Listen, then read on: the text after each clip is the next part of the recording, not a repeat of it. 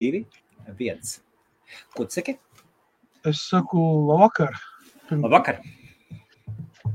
Es saku, ka, kaimiņš dabūjis pa biksēm.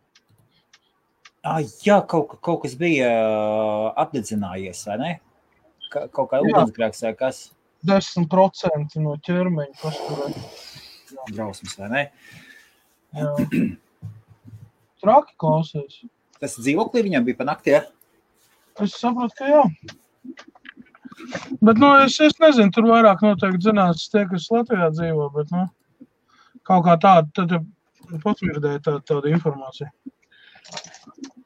Labvakar, labvakar, laipni aicināti pirmdienas datoru laivā. Mums ir zvaniņš, un bez šaubām pats galvenais, kas mums ir, mums ir pazīstamākais, pazīstamākais, pazīstamākais latviešu datoru eksperts. Kaspars Misters, Kaspars Krūmiņš no datorservisa un datorveikala Aikotek, cilvēks, kuram ir 13 dažādi certifikāti vai 14. 14. Jā. 14. Viņš- dzen tos certifikātus viens pēc otra, un tas nav pēdējais 14. Viņš ir noskatījis vēl dažus labus, un šodien, reizes nedēļā, tad, kad mums sanāk laiks un vaļa, jums ir iespējams uzdot jautājumu, savu jautājumu par datoru problēmām, par, par mobiliem telefoniem, par planšetēm, par internetu, par visu kaut kādiem brīnumiem, viss, kas saistīts ar datorlietām, mūsu Kasparam Krūmiņam. Kā jūties, Kaspar? Mm -hmm, visi baigi forši. Tikko burtiski ielidoju pirms desmit minūtēm, ielidoju oficiālā atpakaļ iekšā no tāliem ceļiem. Aha. Ā, nu, kā, jau, kā jau tu zini, jau, jau ot, divas nedēļas jau kā ir man otrs darbs. Pirmais darbs beidzās trijos pēcpusdienā, otrais beidzās četros, piecos no rīta. Un tas atkal liekas vaļā. Jā, nu, No Durasel skaties. Bija, bija, jā. Svētdien, svētdien no rīta astoņos atbraucu, nogulēju līdz trījiem. Pēcpusdienā tad piecēlos, kaut ko te padarīju pa mājām un pusdeviņos ielīdu gultā, pastīties filmu, aizmigt pie pirmajiem titriem un pamodos bez 10-9 šorīt no rīta. Tā kā viss kārtībā, baterijas uzlādēts, kopā 16 stundas norāva. to, ko nebija gulējis visu nedēļu. Nu, traks, traks dators vecais, jā. arī izpalika un, un tehnoloģijas ziņas izpalika, jā. Tā, kas tev šovakar? Man šveps, šitāds te interesants. Aha, kas par, kas par liec to klaviatūru nost? Liec to klaviatūru Es nost. te uzrakstīju, es esmu laivā. Cilvēki raksta, ah, laivas būs. Es es Nebūs, nebūs, ejiet gulēt. Kāpēc, kāpēc Ste- Steams vairs nerāda, cik cilvēki ir online? Rāda 45, jā, rāda. Tas apskats, ka tu senāk biji, senāk tu biji ielagojies kā administrators. Un tad, kad tu esi administrators, tu visus brīnumus redzi. Ai, jā, apčika, nu labi, sapratu, jā. Tu vēlējies? jā. Mhm.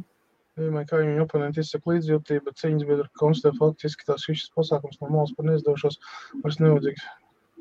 Nu, grūti pateikt, es neņemos spriest un un nelienu politikā, nelēmu var notikt katram, un šī, šī gadījumā tas nu, nu, noteikti saistīts ar kaut kādiem politiskiem spēkiem, tur sveicis nokrit, jā, tur aizdegā, zin kā pirmais.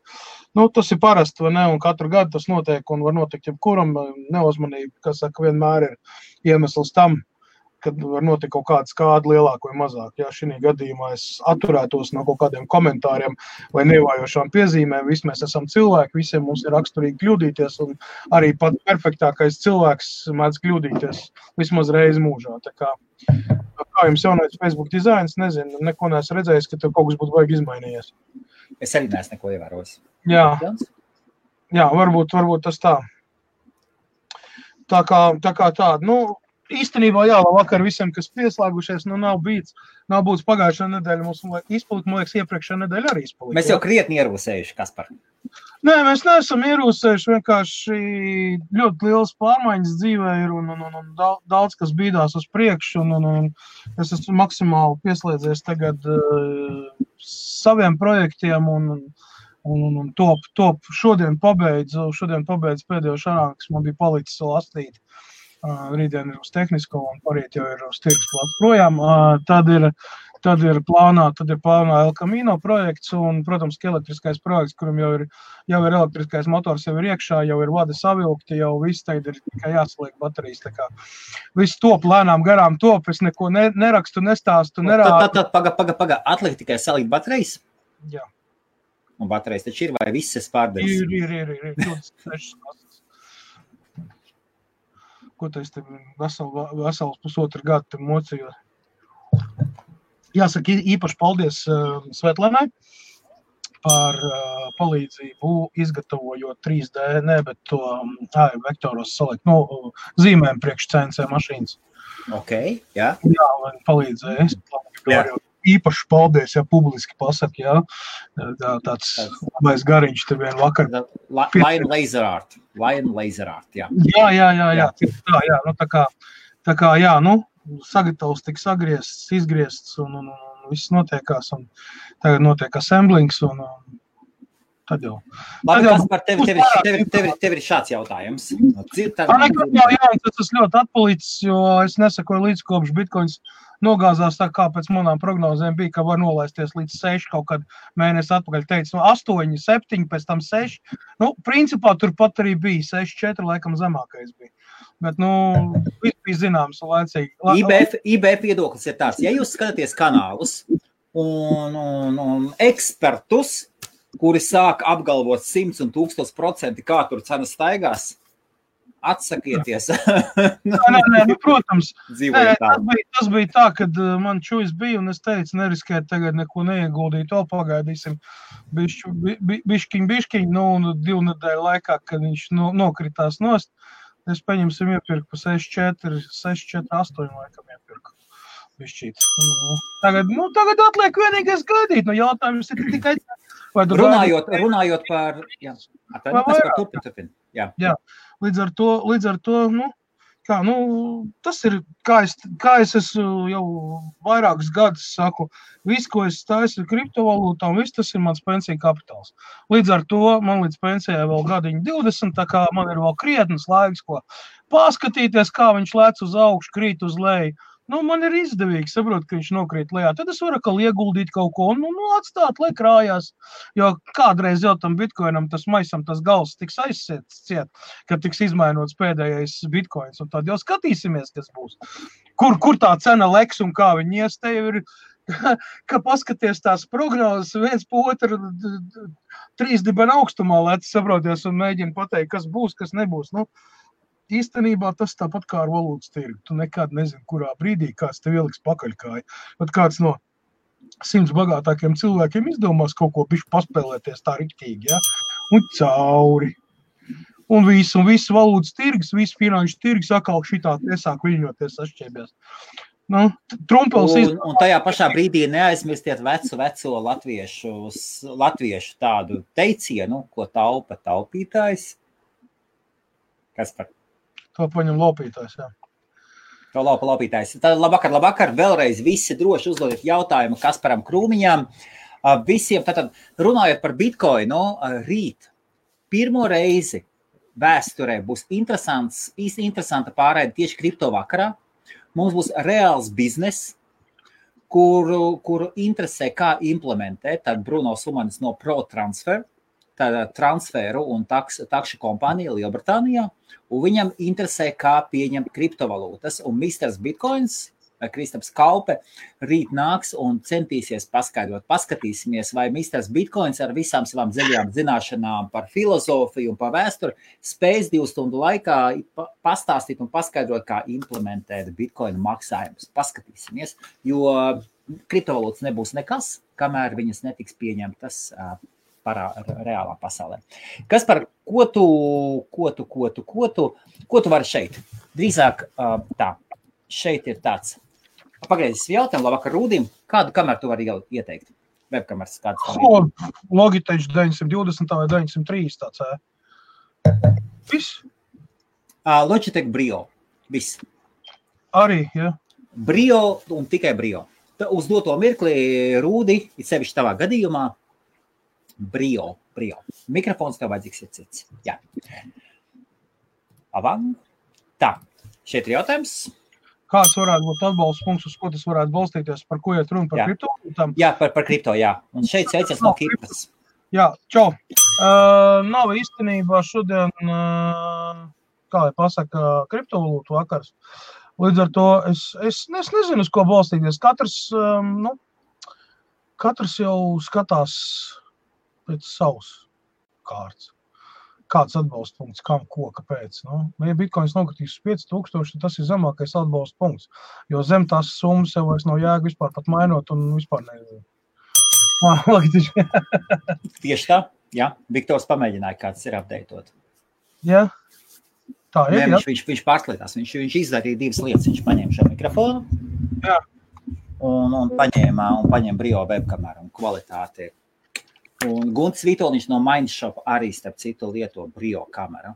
Viņam viņš vēl ar GoPro visu kaut ko spēlējis, bet viņš es atceros, ka to, tad, kad viņš paņēma šo brio kameru, tā mega atšķirība. Mega. Man pieņems ir tāpat 920, tā, ko es te lietoju, viņi ir normāla kamera vai 903, tās neatceros, kur tur bija. C920 vai 930, neatceros. Es viņu tikai otro gadu lietoju. Nekāda problēma ir atšķirība, tā, kad ir normāla kvalitāte un izcila kvalitāte. Nu, es neteiktu, ka 920, tā 903 tā būtu kaut kāda slikta kvalitāte. Tu Jā. pats krietni laika viņi ir. Logus ir C un viennozīmīgi brīnām skaidrs. Jā. Kāda, kas par jaunumu datoru pasaulē vispār? Ir kaut kādas jaunas, jaunas lietas, kas ir iznākušas ārā? Izņemot, izņemot to, ka notiek graušanās un, un biznesa pārdala uh, saistībā ar, Aha. ar, ar Samsung.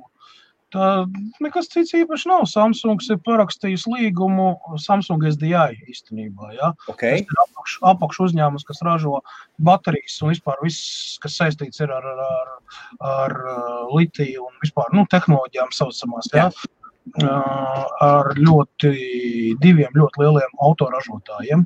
Un Samsungs, kā jau es teicu, vasarā, kad top 5 kompānijas, kuras varētu pazust no mobilo tālruņa tirgus, uh, Tad, lūk, Samsungs bija tajā sarakstā un numur 4.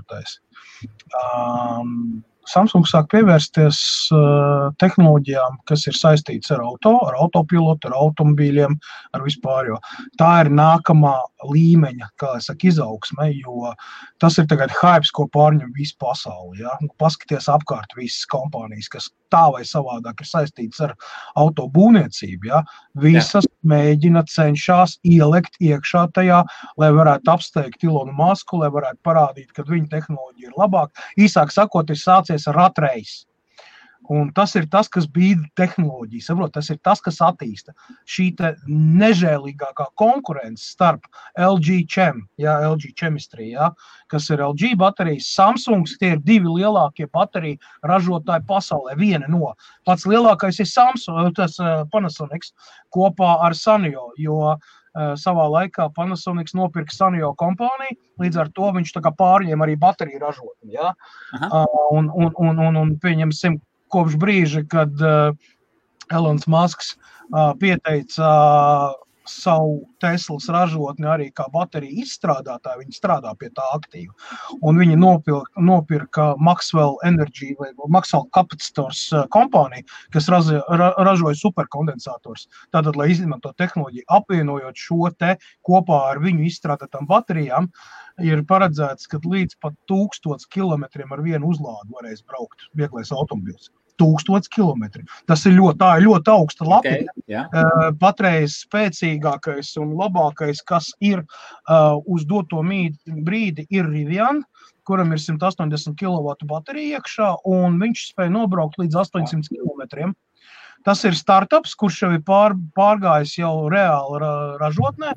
No nākamā gada viņi sāks ražot tie pick-up divu veidu. Viņam. Yeah. Jā, viņš ir tāds nu, interesants, interesants tehnoloģija. Vis, tiešām, tiešām labs konkurents visiem. Un, un, un, un, un, un, un teiksim, šī segmentā uh, pick-up vēl tikai General Motors tikai nu pat, nu pat prezentēja. Savu versiju, tad Fords prezentēja savu versiju, elektrisko pikabu. Jā, bet vēl, kā saka, līdz tieši līdz ražošanai nav tikai prototypi vai tā saucamie izstādes demo modeļi. Tā kā, tā kā jā, atgriežoties atpakaļ pie, pie Samsung, Samsung vairs nefokusējās tik daudz uz planšetu datoriem, par laptopiem, teiksim, portatīviem datoriem. Jā. Vispār Samsungs ir atteicies, ja viņš kā aizgāja no Eiropas tirgus kaut kādā 14. 15. gadā pārtrauc vispār ražot uh, portatīvos datorus Eiropai. Vēl bišķi Āzijā tur viņi kaut kādus modeļus palaida, bet arī principā pārtrauc. Tas pats ar planšetēm. Jā, jā agrāk Samsungam planšetes nāca ārā diezgan regulāri un bieži, tad tagad, kur ir, nav. Ja, tāpēc, ka nu, atsakās no tā, jo nav, nav vairs pieprasījuma. Tieši tas pats notiek arī uh, ar mobiliem telefoniem. Viņi ražotni pārceļ pa lielam uz Indiju. Ja, tātad Indija būs Samsung apakšnodaļa, kas ražos mobilos telefonus, un tas viss būs saistīts ar Indiju. Nevis kā iepriekš bija. Ja. Un, un, un, un Samsungs pats fokusējās konkrēti uz bateriju tehnoloģiju izstrādi. Piedāvājumā, kā saka, ir milzīgs piedāvājums. Šie divi līgumi, principā, Jā. Samsung kompānija izbīda pavisam citā gultnē, jo, ja viņi spēš nodrošināt to apjomu, kas nepieciešams, tad. Uh, teikšu tā, viņam ir viss izredzes, piemēram, pielīdzināties ar, ar Panasonic vienā līmenī. Jo uz patreizējo momentu Samsungs nav tā pēdējā kompānija. Viņa baterijas ražoja jau sen visiem laptopiem. Ļoti daudzas kompānijas, nu, teiksim, vai tas būtu Dell, vai HP, vai Toshiba, vai, vai, vai, vai Asus, viņi izmantoja Samsung SDI baterijas. Ja? Nu, iekšā cēlus 18650, kuras ļoti labi strādāja, sevišķi 2600 mAh. Šīs viņa Samsung kā viņi saucās, pink, nu, rozā cēlīts. Mm -hmm. yep. ļoti, ļoti produktīvs, ļoti ilgspēlējošs un kvalitatīvs. Tā kā. Nu, ko, uzdodam jautājumu. Pirms mēs uzdodam jautājumu, ir mazliet šāda lieta. Kas par 82 cilvēku skatās? Nekas čats pagaidīs. Skatās, jā, tātad, nē, nē, ir, ir vēl YouTube, Twitter klāt. Jā, Lūk, arī jautājums, un tad vēlreiz visiem, kamēr Kaspars ilsīs, labvakar, labvakar. Šovakar jums ir iespējams uzdot jautājumu Kasparam par datoriem. Tas Nav, ir ieteicami jautājumi par datortehniku. Neeksistē, tāds dators neeksistē, ko tu gribi izdarīt tagad, ko tu pieprasi man. Tāds okay. dators neeksistē. Uh, nav tāda cietā diska 800 uh, gigabaita. Ir vai nu 1000 vai nu 750. Ja? Otrs uh, takts frekvence 3,5 un uz augšu uh, portatīviem datoriem praktiski neeksistē. Ja nu izņēmums ir Alienware Special Edition vai Dark Edition, bija, un, ja nemaldos, Republic of Gamers Asusam vienam bija 7 GHz, bet tā, tie bija griezti. Un 16 colu dators jau sen neražo, jo tas ir ļoti neizdevīgi, uh, ļoti dārgi. Ir 15,6 15,6 un nākamais ir 17,3. 16 colu datoru displeju dēļ viņu asimetrijas. Jā, nu, tas, kā jau pasaka, izmēru asimetrijas. Ļoti grūti viņam iebāzt iekšā tos pareizos pikseļus. Nu, tas ir saistīts ar tehnoloģiju. Nē, to teorētiski var izdarīt, bet uh, izmaksas uh, bija uh, 69, 35 Acer Aspire bija. Un vēl bija uh, Toshiba QSIMO 550, kuram nāca 16 colu displejs, un vēl bija Sony Vajo viens, kuram nāca 16,4 uh, X-Black displejs. Tad, lūk, šie displeji maksāja pār pa 200 mārciņām vairāk. Tikai tāpēc, vien, ka viņu tehnoloģija, izgatavošanas tehnoloģija ļoti dārga. Lai iebāztu tajās colās iekšā to pareizo izšķirtspēju ne, un to pareizo attālumu, to kā Tā kā, tā kā nu, 16 colu displeja tā ir vēsture. Tā tad ir 15, 6 vai 17, 3.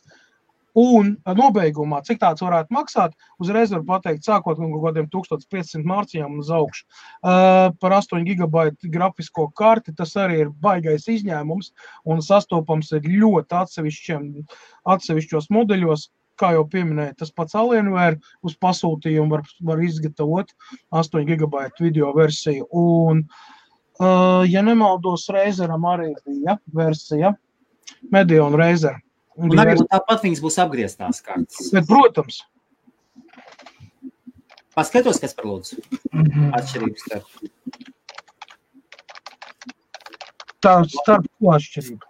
Nu, starp, starp normālām 8 gigabaita video kartēm. Nu, sāksim ar to, kad uh, 8 gigabaita grafiskā karta, vai tā būtu AMD vai tā būtu Nvidia, viņi patērē apmēram no 250 vatiem līdz 370 atkarībā no versijas, no clocking un vispārējo. Ja? Lai šādu grafisko kartu iebāztu portatīvā datorā, tam datoram būtu jābūt šitādā biezumā un šitādā platumā lai viņam būtu kur izkliedēt tos vatus, tos siltumu vatus. Līdz Jā. ar to uh, datoros, sauksim kā mobilā, mobilā videokarte, viņai ir limitēts, ja nemaldos, maksimums bija 85 vati laikam vai, vai 90. Nu, tur jāskatās pēc, pēc konkrēta parametra. Tur, Jā, tur ir, tur ir jāsaprot, tur jāsaprot, ka 8 Tur ir kaut kas ir. Kā, Tur par paņemsi, paņemsi, tev ir kaut kur astoņnieci kaut kur blakus. 8 gigabaiti. Nē, Jā, man zem galda griežās, es varu parādīt. Bet, nu, Nē, nu es tagad ne, Jā. ne, nemeklēšu, jā, bet nu, fakts kā tāds, ja nu, šī tāda izmēra grafiskā karte, jā, 8 gigabaiti ar diviem ventilatoriem un kārtīgiem diviem radiatoriem, un, un, un, un plānais laptops, jā, tur pieņemsim, cik viņš tur, nu, kaut kā Rekord griežās un blakus ir, ir apmēram. Nu, viņa liela ir. Nē, nu jā, nu, nu jebkurā gadījumā nu, ir jāsaprot, ja tāds nereāls, nereāls piedāvājums. Lai gan, pieņemsim, Alienvērs mājaslapā, tu jau vari uzrakstīt, viņi jau var izgatavot priekš tevis, da jebko var izgatavot arī 16 gigabaiti. Ja? Jautājums tikai, cik tu esi gatavs maksāt, jo tas tiek lasīts ar rokām, tur ir inženieris, kas viņu, kā saka, izgatavo uz pasūtījumu, un cena sākās pār pa divām štukām un uz augšu. Liekas, kas par, ir, ir, tie, ir tie džeki, kas ir šoferi, vai ne? Un tad viņi ņem portīvos datorus. Jā. Kā ir, ja izved ārā, ja izved ārā grafisko kartu un cieto disku? Tad to visu projektu taču var padarīt lētāku. Teorētiski to var.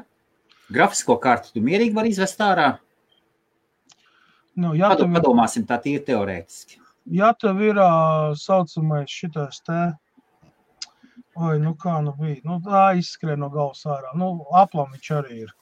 Thunderbolt, Sand- jā. Thunderbolt, jā, ja tev ir Thunderbolts, tu vari izmantot ārējo grafisko kartu. Bet gan Thunderbolts 1, 2 un 3 tagad versija laikam bija vai pēdējā vai ceturtais tagad jau pat parādījies. Jā. Tā sakot, viņiem īsti tur neiet kopā tas ā, tie ātrumi un tas viss lietas. Bija šī lagotās ā, ārējās grafiskās kartes, ko slēdz. Nē, nē, viņš strādā, bet tur kaut kas nav ar tiem datu apmaiņas ātrumiem, tur kaut ko viņi tur gluko. Un tas ir Thunderbolt vaina paši pa sev, tas protokols tur bišķi pieklibo. Aha, okay. Un Par to runāja daudz un dikti, pieņemsim, tā Applemāna, kas, kas, kas strādā tā nopietni ar grafikām un visu uh, tam dizainu un visu tā tālāk. Viņi slēdz klāt un spļaudījās. Pirmais bija vispār nelietojams, Thunderbolts, otrais bija nu, jau kudaņšlo, trešais it kā arī, bet ja tu izvēlies liels failus renderēt un tu renderē tur 4K, nu tad tur ir auzas. Nu, tur, tur īsti laiks baigs aiziet. Viņš tur kaut kāds erors met ārā iekšējos. Ja? Nē, viņš izpilda savu uzdevumu. Vienkārši Jā. vietā, lai tu patērētu, pieņemsim, u, 29 minūtes, ja kā būtu normāli, ja tu patērē 40. Saproti? Nu, tāpēc, ka labos iekšējos erors, bet ārēji neko neredz. Nu, īstenībā, jā, tur ir tāda gluka. Tas ir tas, ko es zinu no, uh, ko stāsta cilvēki, kas, kas, kas tā pa nopietnu nodarbojas un caur Thunderbolt izmanto ārējās grafiskās kartes, pieslēgt speciālu boksu, ja, Jā. nu, ķipa, nu, ne tas lētākais prieks, ja, viņi ļoti dārgi, jo tur ir gan dzēsēšanas sistēma, vēl pēdējā, pēdējo, ko es redzēju, tas bija ar, ar šķidrumu dzēsēšanu, ja, nu, boks, kurā iekšā stāvēja 1080 Ti, ja, un ar šķidrumu dzēsi ārējā kartē. Jā, jā. jā, jā, jā, jā. Nu, lūk, un, un, un tādā veidā, jā. Nu, īstenībā portatīvam datoram jau arī var pieslēgt klāt tādu nopietnu grafisko kartu. Man pat ir iespēja to izdarīt. Es varu nodemonstrēt, kur man tas prototyps mētājās. Okay, okay. Tikmēr droši uzdot jautājumus, mēs viņus uzdosim no jau jautājumiem, daži ir ienākuši iekšā. tos mēs izsūtīsim. No, no, prototypa līdz, līdz, līdz, līdz uh, gatavam produktam. Jā, tā, tad tas liekas iekšā uh, Wi-Fi kartes vietā. Jā, ja ir divi pieslēgti, nu, ja divas līgas portīvam datoram, tad Wi-Fi paliek. Ja ne, tad šī tāds liekas iekšā. Tad ir tāda maza kastīte. Maza kastīte, jā, kurā spraužās šī iekšā šīs te vats no, no, no, no Wi-Fi dongļa nu, vietas. Jā. Jā. Tātad te nāk mm, divas barošanas nāk klāt blokam, jā. jā. Ot, un šeit spraužās iekšā video karta, parastā video karta. Un es, nu, es pieņemsim 1080 Ti uh, 11 gigabaitu karti palaidu. Caur šito te palaidu uz, uz, uz šitā te Jā, mazā dēļ datoriņa, jā. Caur un barošana kā?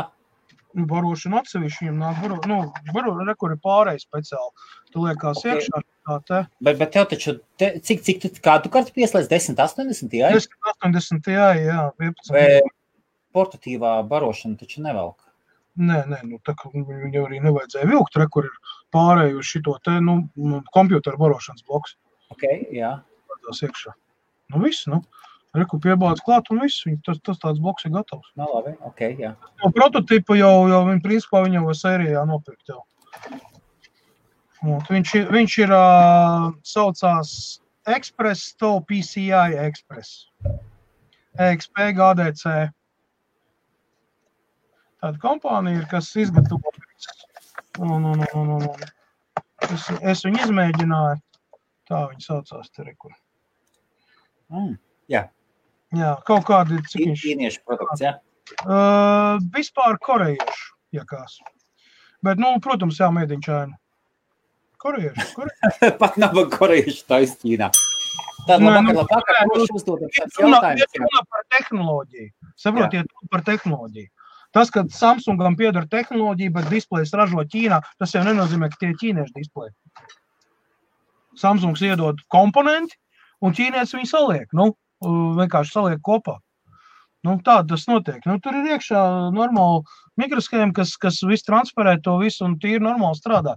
Tā kā, tā kā principā, jā, ir iespējams. Šī gadījumā, kā saka, nu, vai nu upurē Wi-Fi kartu, vai arī, ja tev ir mazliet avansētāks dators, tad parasti viņam ir divas līgas, pieņemsim, vai tu 4G vai 3G dongulu ielikt, iebūvēt iekšā, ja tad arī uz to viņu var palaist. Nu, un es saku, es notestēju, tīri labi strādā. Var pārvērst parasto portīvo datoru, Jā. mazo par normālu, jo ārā jau tas vadiņš tur nāk, viņš tā kā HDMI tāds maziņš, ja? tā kā tur Mhm. atkabina nost, viņu var lietot. Tu mājās tur pieslēdzies un viss tad. Ok, labi, ejam tālāk pie jautājuma. Tad, tad teica, ka vērķi redzējis pirms diviem gadiem, bet. Jā, nu, man jau viņš kaut kādā bija. mēneša seši jau kā ir, jā, reāli. Es, par cik es esmu datoru guru, ne datoru guru, bet tehnoloģiju guru. Man patīk visādas tādas interesantas lietiņas, neikdienišķas, kur tu nevari tā aiziet tur, nezinu, eBayā vai Amazonā nopirkt vai Gumtrijā vai, vai, vai Facebookā uzprasīt, to tur iemet pilnu linkiem. Tā kā, nu, tā. Kas par? Kāda tava atbilde uz šo? Uh, Java, mēs runājam par jauno motociklu jau, vai mēs runājam par jau, jau to, kas ir uh, programma jau? Tur gan ar vienu vai bet, nu. Tur gan ar vienu. jā. Jā.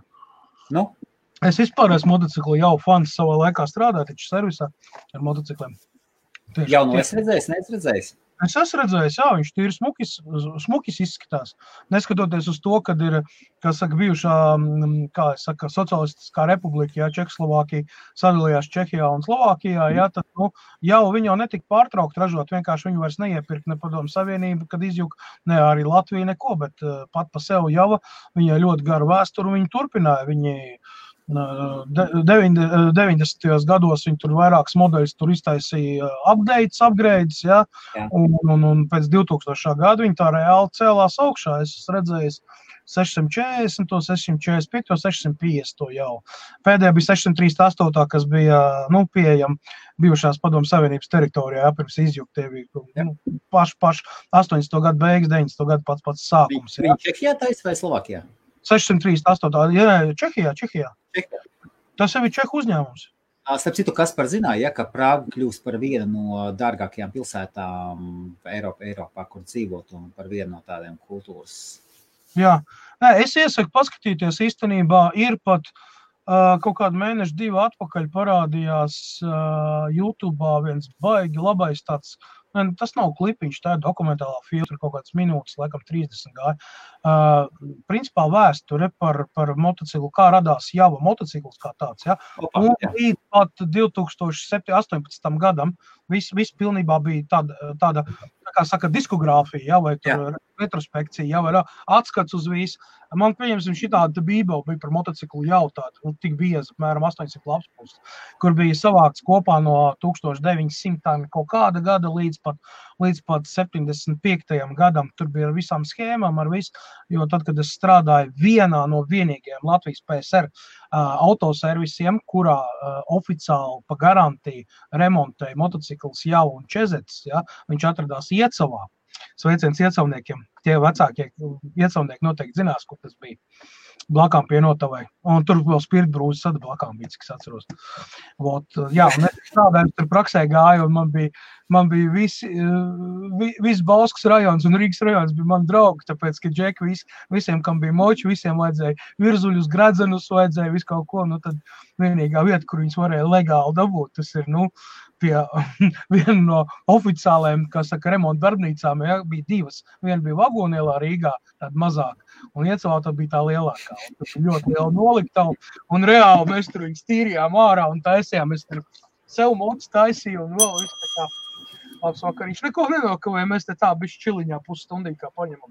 Uh, īstenībā tā, ja, ja nu gadījumā kādam gribās uz Ziemassvētkiem labus dators, okay, tad, labi, jā. Vai, nē, vienkārši uzrakstiet, vai jūs vēlaties, lai mēs izspēlējam kādu. Man te kaut kāda čupiņa datoriem stāv. Iet iekšā vienu.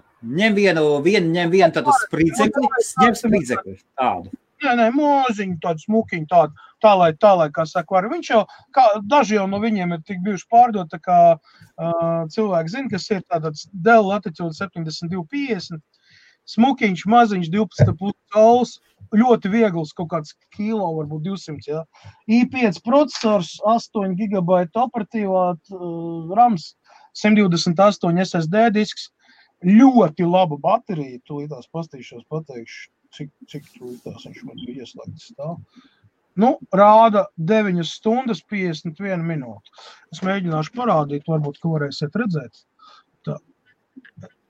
Laikam nevar redzēt, ne?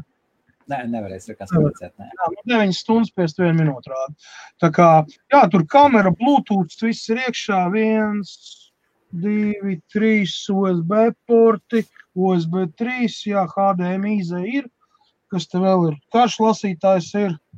O, ko vēl vajag? Ah, papildus docking station, pieslēgt klāt, tur nopirkt, grib pārvērst uz lielāku. Un, jā, tā kā, un nieks 150 mārciņas. Sākam ar 150 markiem. Tad, tad vēlreiz. Modelis kāds? Latitude E7250. Aha. Kur, no, ar, jā, apgais, ar apgaismojumu klaviatūru redzēja, ja? meklēt keyboard. Adaptīvā. Jā, 12,5 cels, tur kamera un mikrofons viss ir, jā. Tur vēl, ko vēl cilvēki grib nu, Sākam, sākam tad izsoli, jā, un līdz cikiem? Ā, līdz pašām beigām, jā, tur, jā, tur nosolīs Jā, tā līdz... man, ir, man, man ir kāds seši gabali vēl palikuši. Man ir daudz. Ja arī kāds teiksim, netiks, netiks klāt, tad droši vien man pēc laiva uzrakstīt uh, ir pieejama. Nu, tā kā. Sākam ar 150 mācījām. Labi, tātad ejam tālāk.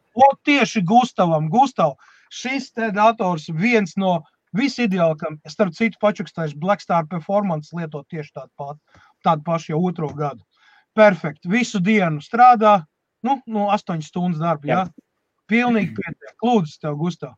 Starts cena 150 mārciņas. Attiec uz it. ar, protams, kā ar lādētāju, ar gadu garantiju, ar visu. Tā ir Ziemassvētku tuvēs, pēdējais laiks, draugi, mīļie, kaut ko paņemt. Un 150 mācības īstenībā ir ļoti, cena, ļoti laba cena priekš tāda datora, kurš, ir, kurš nav kaut kāds tur shitbooks vai ne, tur Chromebooks vēl kaut kas. nu, tieši tā, viņš ir pilnvērtīgs dators ar pilnvērtīgu procesoru, ar SSD disku, normālu Windows 10 Pro virsū visiem pēdējiem updatiem. Nu, ko es domāju par Radeon 7? Yep. Domāju. Domāju. Turpina domāt. Ko domā? Neko nedomā, jā? Ja? Nē, man pieņemsim 5700, jā, Radions, jā. Ja? Eh, manuprāt, tā ir tāda neveiksmīga re, me, reinkarnācija, mēģinājums izspiest pēdējo sulu no šīs te, um, tehnoloģijas. Nu, tā ir tāpat RX 570 tā pa lielumu. Ja? Tikai nu, vienu nulīti pielikt klāt, tāpēc, ka tur bišķi kaut ko uzlaboja, tur efektivitāte viņa tur par 15% labāk ir. Tur bišķi paspēlējās ar, ar taimingiem, paspēlējās ar barošanu, tur bišķi kaut ko pamainīja. Ja? Nu, uz vecām iekšām, nu, tāpat kā Nvidia brauc cauri, ja? jau gadiem ilgi šo fake, ja tur tās 6, 7, 8, 9 sērija, tur te un, un, un, un kloni, vai ne, 970, jā, 1050, ja, un tā tālāk, un tā tālāk, nu, uz veciem lauriem, tur paņem pie, pie apgrēdo bišķi paklonē un, un, un moc tā, nu, arī Radions sāc to pašu darīt, 58, 0, un 57, 0, tās tās pašas 570, 580, tikai ar, kā saka, mazliet steroīdiem piekaķi, tur bišķi pamainīts. Ok, kas par ejam, ejam, ejam tālāk, mums jau jautājums. 9, jā, 10 tūkstošā sērija, uh, RTX 26 gigabaiti videokarti. Nu, nu, nu, normāli, nu ko, nu, ko, ko, ko es tev varu pateikt, ja tev apmierina šāda konfigurācija un tev nekas nebremzē un viss iet, kāpēc gan ne? kāda vaina, nekāda vaina. Ne jau, ne jau saproti, pašā procesorā ir tā galvenā sāls, vai ne, tev ir i3 vai i7. Jā. Tur ir daudz no perifērijas, daudz vairāk ir atkarīgs, kāda to perifērija viss ir. Tev normāli, lai gan RTX tur 6 gigabaiti, nu, tas tāds, nu, tāds, nu, pavisam tāds, nu, standarta iesācēji tāds komplekts. Jo, ja jau tu, jau tu ņēmi RTX sēriju, kāpēc tu neņēmi 11 gigabaitu vai 16 gigabaitu, tad, nu, ja tā ņemam, ja, tur jau būtu daudz pavisam citāds brauciens visais tajā te, stikla kalnā. Ot, 16 gigabaiti, jā, ok, ADATA, jā, no nu, ADATA ir viena no vissūdīgākām kompānijām īstenībā atmiņas čipu ražošanā. Viņi tur ļoti pieklibo ar abām kājām vēl rokām piepalīdzot. Kā, nu, tas nav tā, nav tā labākā izvēle, bet, nu, kā, kā jau es teicu, tas ir tāds iesācēji, nu, tāds līmenis. Labs. Bet moderns, moderns, moderns. Jā, jā, jā, jā, jā, jā. Nu, teiksim, ja, es saku, jā, apmierina, kā, kā iet spēle un vispārējais, nu, nekādu vainu jau nav. Saprotiet, mhm. viss jau ir atkarīgs no, no kabatas. Nu, nevelti cilvēki tērē 4-5 tūkstoši mārciņas par datoru. Ne jau tāpēc, lai parādītu, ka viņam bija solis, bet cilvēks tiešām nodarbojas ļoti nopietni ar gaming, vai ne? Un tur ir vajadzīgi, saprot, ļoti nopietni dzelži. Ja tu gribi piedalīties tur pasaules čempionātā, varbūt vinnēt kādu vietu vai ne, un iegūt popularitāti slavu, viņi jau nespēlē ar tādiem datoriem. Saprot, tur datoriņš, tā saku, sākās tur plus mīnus 5 stūks un uz augšu. Yep. Nu, nu, acīm redzot, tur tam ir iemesls. Saprot, nu, un, šī gadījumā, Artur, es teikšu tā, ka jā, ir ok, ļoti pat. Un, ja. un plus, Artur, mēs varam apsveikt, ka viņi to droši vien ar to komplektā dabūja līdz spēles no NVIDIA, vai ne? Jā. Um, jā um, tā, kas par tākošais ir šāds. Tam.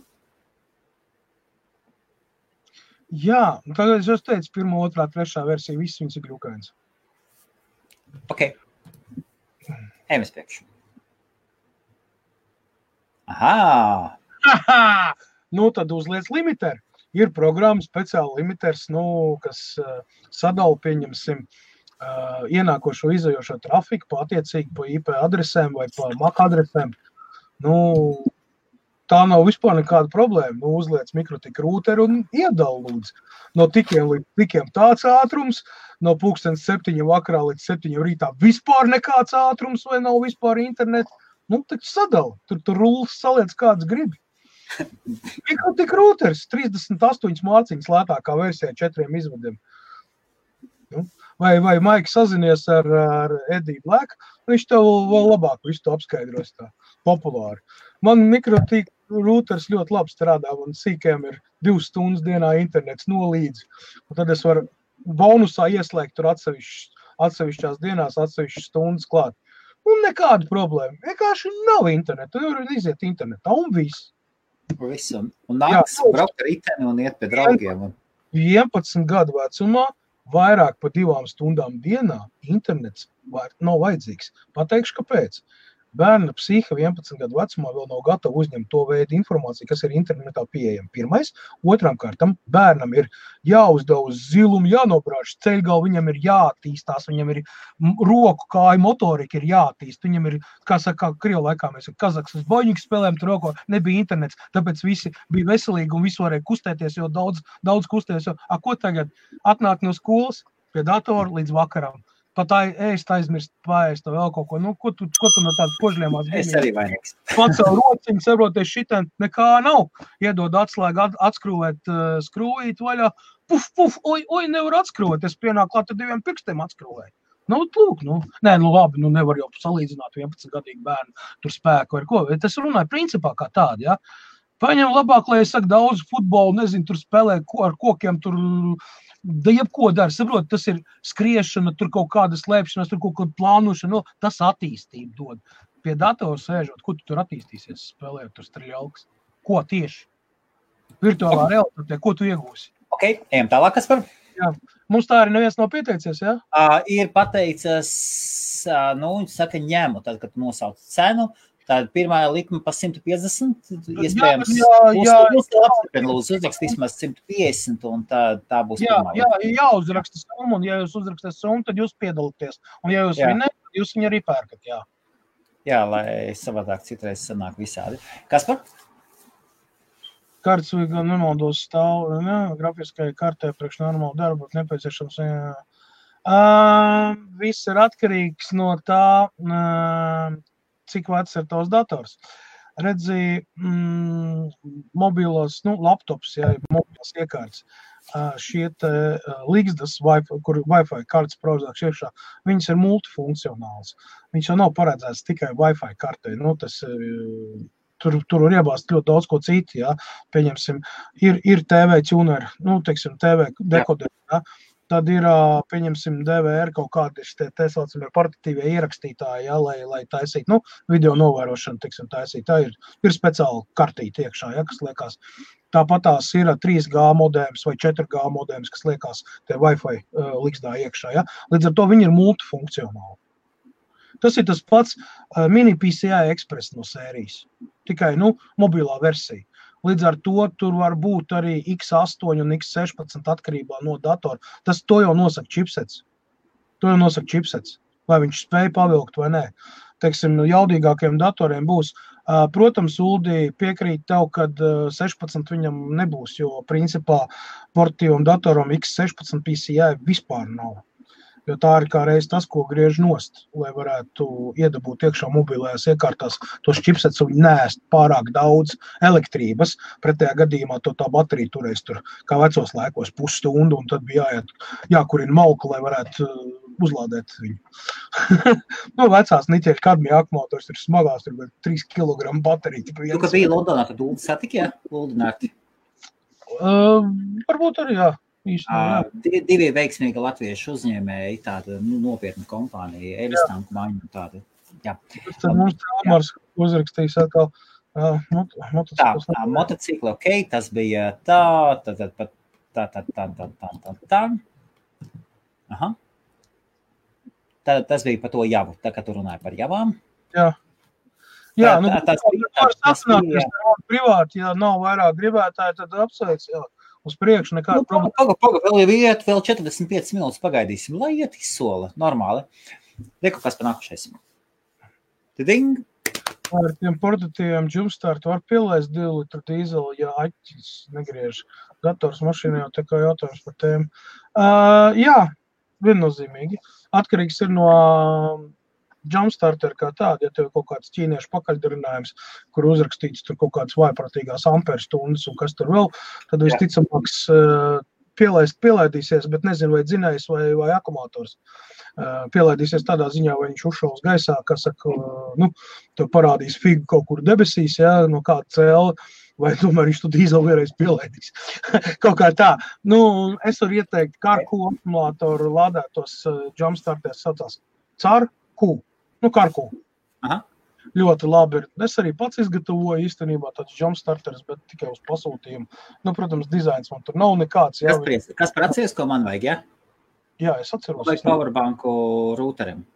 Jā, es neesmu aizmirsis. Jā. Jā. Viss, viss ir sagatavošanās procesā. Man vienkārši pārbrauciet pēdējās divas nedēļas. Cenu, cenu invoice un... Jā, jā, jā. jā. Okay. Ejam tālāk. Paldies, Kaspar.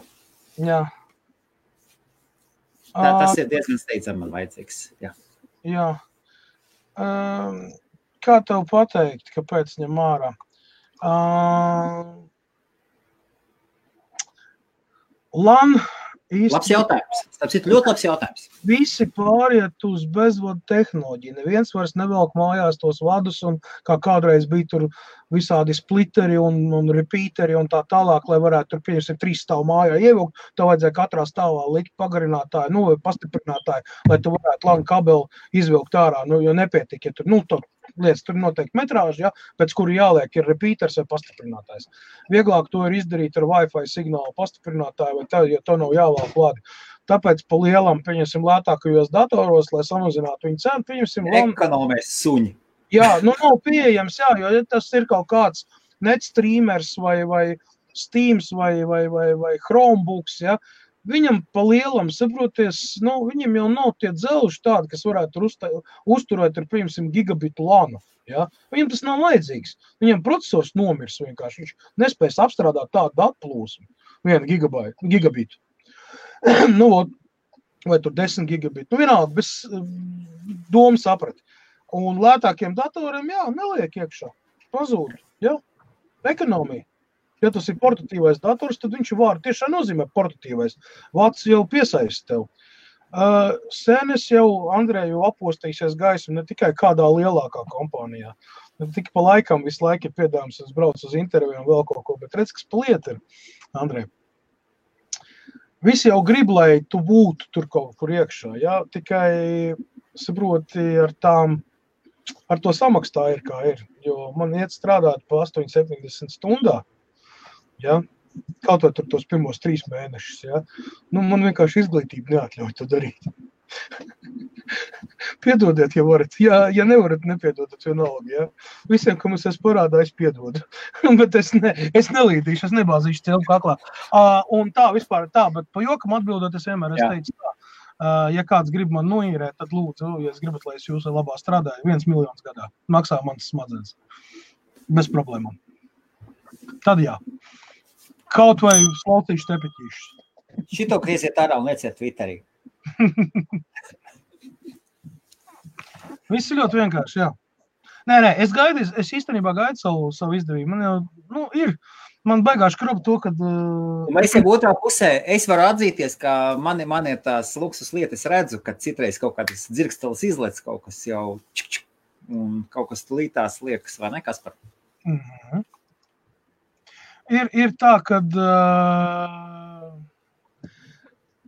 Bija jau, bija jau tā slēptā doma, bija ar to Teslu tur un tā, tad plānoja Lielbritānijā, tad viņi taisīja tur rūpnīcu un ilgi un dikti spried, un viss tā kā bija tā kā, tā kā arī tādās cerībās, un tad NATO iznāca, nu, dēļ tā dolbanā Brexit, saproties, nu, Elons Masks pateica, nu, piedodiet, Lielbritānijā, jūs netiekat galā ar savām problēmām. Nafik vēl jums mūsu problēmas.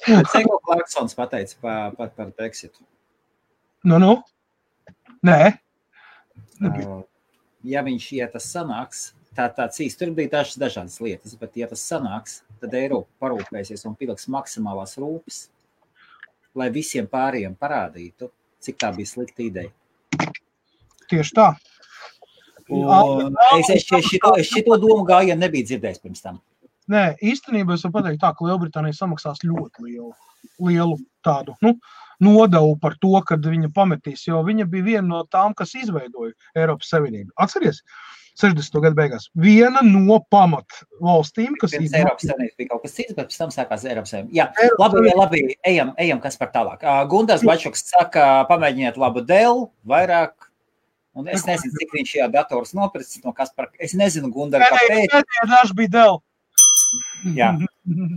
Tā kā droši, droši man šeit Blaķinēs, Čeku pasaulē Blaķinēs brauc ar jau. Ā, tas ir, tas ir šajās sacīkstēs blakus vāģi, nu, motociklu blakus vāģiem. Tad vēlreiz, kas par parāda savu datoru un ejam uz priekšu jautājumu par datoriem. Jā. Jā. Dell Latitude 7250, i5 processors, 8 GB operatīva atmiņa, 128 SSD disks, ļoti viegls. Ja, baterija darba diena būtu šī tā, pietiek.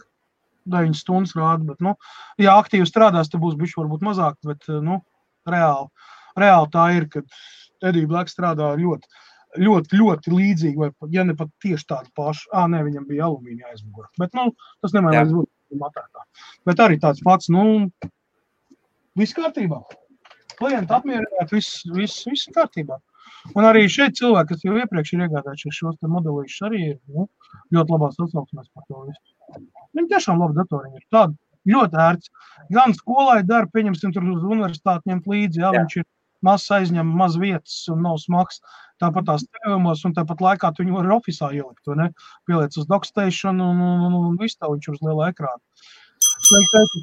Tātad labāk, labāk vēlreiz, lies, mēs iesim tālāk un uzdosim nākošo jautājumu. Tad vēlreiz, um, nu, iesim apmēram vēl stundu. Šodien, šovakar, vairs nebūs tik, reti, tik bieži tā kā pirms tam, ka katru pirmdienu mēs esam, kad mums pirmdienas sanāks laiks, vai man, vai Kasparam, lai abiem laikā, lai, lai abiem pietiktu laiks, tad jums būs iespējams uzdot Kasparam. Kaspars būtiski jūsu rīcībā, grieziet viņu, kratiet, kā jūs vēlaties, prasiet, lai viņš novelk džemperīti vienalga, lai dara, ko grib.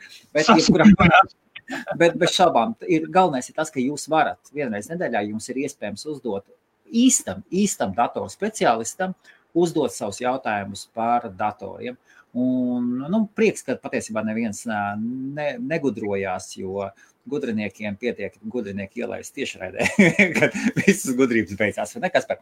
Uh, jā, labi, kas par šādu lietu? Uh, interesants. Ielikšanas kārtā. Loku modulārā gaismā vadu viņi gan likās dīvaini. Neiet vispār, vispār.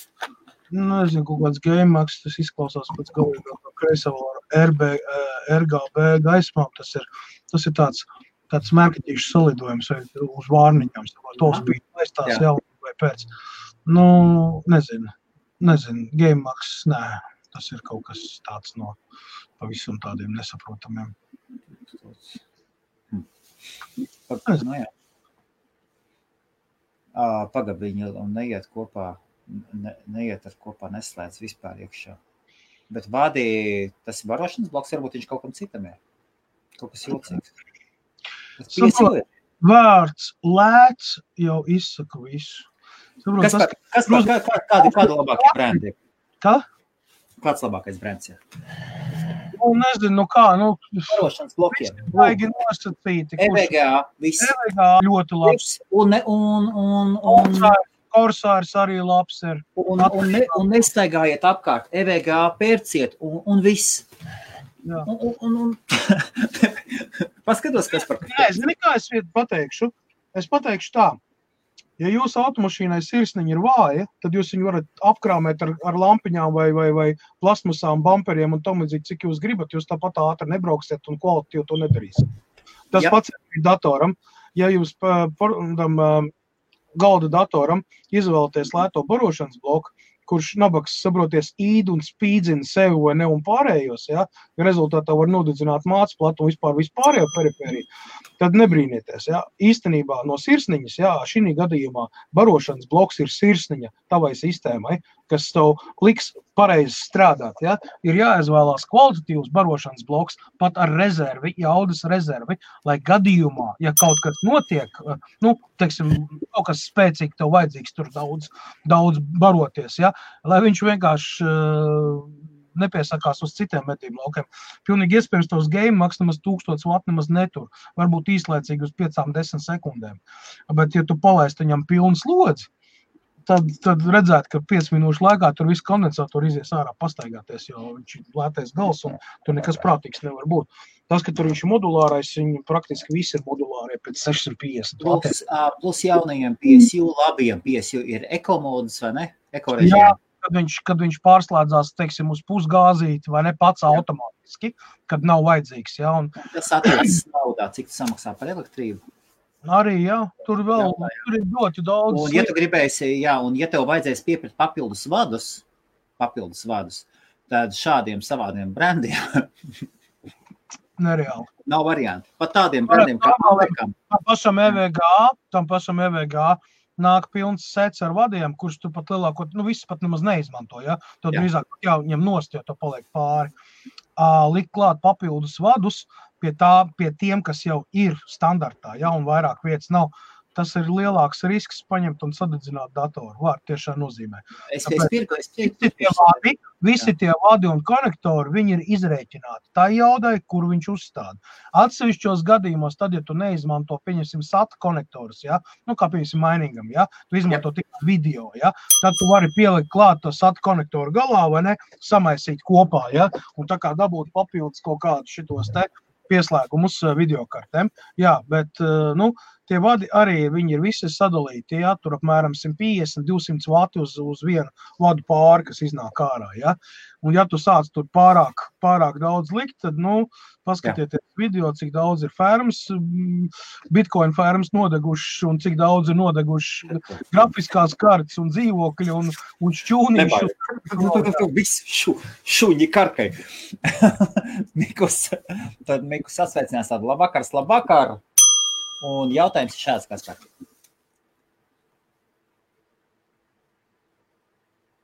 Var droši Mikus pajautāt, jā. Kas par tukšiem pēc pārlasīt divas reizes?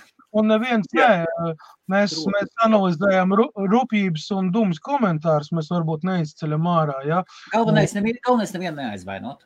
tieši Tas tā. ir, tas ir pats pats galvenais, jo chill, chill. Kasparam neviens par šo nemaksā. Viņš viņam Jā, es varu jebkurā brīdī pateikt, jums tā tā jums nepatīk, un Jā. mēs varam izbeigt to lēvu. Nekādas pretenzijas vispār nekā. Man tiešām ir dzīvē, ko darīt, jā, un ticiet man, es uh, atlicinu laiku ļoti, ļoti, uh, lai varētu vismaz, Jā. vismaz kādam palīdzēt cilvēkam, ja manas padomas palīdz, vai es varu atrisināt kaut kādu problēmu, maz nelielu, jā, man par to ir prieks. Reku Jānis Šmits arī zinošs. Arī saka, vai tas nabaks ir tūkstots vati. Ok, labi, kas par Gats Veneckis. Sveikāti. Oi, īstenībā varianti ir vairāki. Ja mēs runājam par OSB vadiem, tad OSB vadiem man ir testers. Šāds te viņš ir. Vi- Vitran U2 saucās. Un viņam ir, viņam ir visu veidu OSB vadi, kāda mēdz būt. Ja? Tur Aha. parastais viss, un te viņš man uzrāda, pieņemsim, es zinu, ka šis te ir Q, QC3.0, ja, tad 3 ampēru viņš dod ārā. Maksimāli strauji izlaižot cauri, ja otrā galā, pieņemsim, man stāv, pieņemsim, Xiaomi, kuram ir ātrā uzlāde, ja, kurš atbalsta to te, jo tas ir viņa, viņa nu, ķipa oriģinālais. Ja Jā, kas, jā. tad uh, pieliekot USB Type-C vadu, viņš man parāda, ja, ka notiek lādēšana tur 2,4, 3 ampēri, ja, nu, atkarībā no tā, cik ir izlādējies. Ja, ja piemēram, mēs pieliekam kaut kādu ķīniešu vadu, viņš rāda 0,9 ampēri. Tas parāda to, ka šis vats ir nu, ļoti slikts kvalitātes. Datiem varbūt viņš der, bet lādēšanai neder. Ir jāsaprot, ka USB vadi ir divi veidi. Ir vieni, kur uztur lādēšanu, un otri, kuri īsti neuztur. Jā, caur viņiem tur var kaut ko palādēt, ja? bet tas, tā strāva būs 0,5 līdz 0,9, nu varbūt maksimums 1 ampērs, kas mūsdienu telefoniem ir stipri pa maz.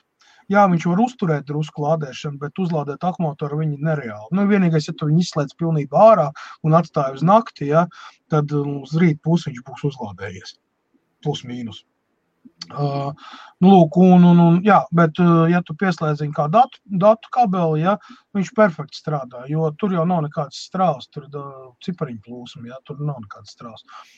Un, jā, nu, īstenībā, jā, tas ir, nu, USB kabeļiem tas ir vienīgais, kas, kas, kas, kas to reāli parāda uzreiz reālā laikā, vai tas kabelis ir labs vai nav. Vispārējais ir lirika. Jo. Nu, ne.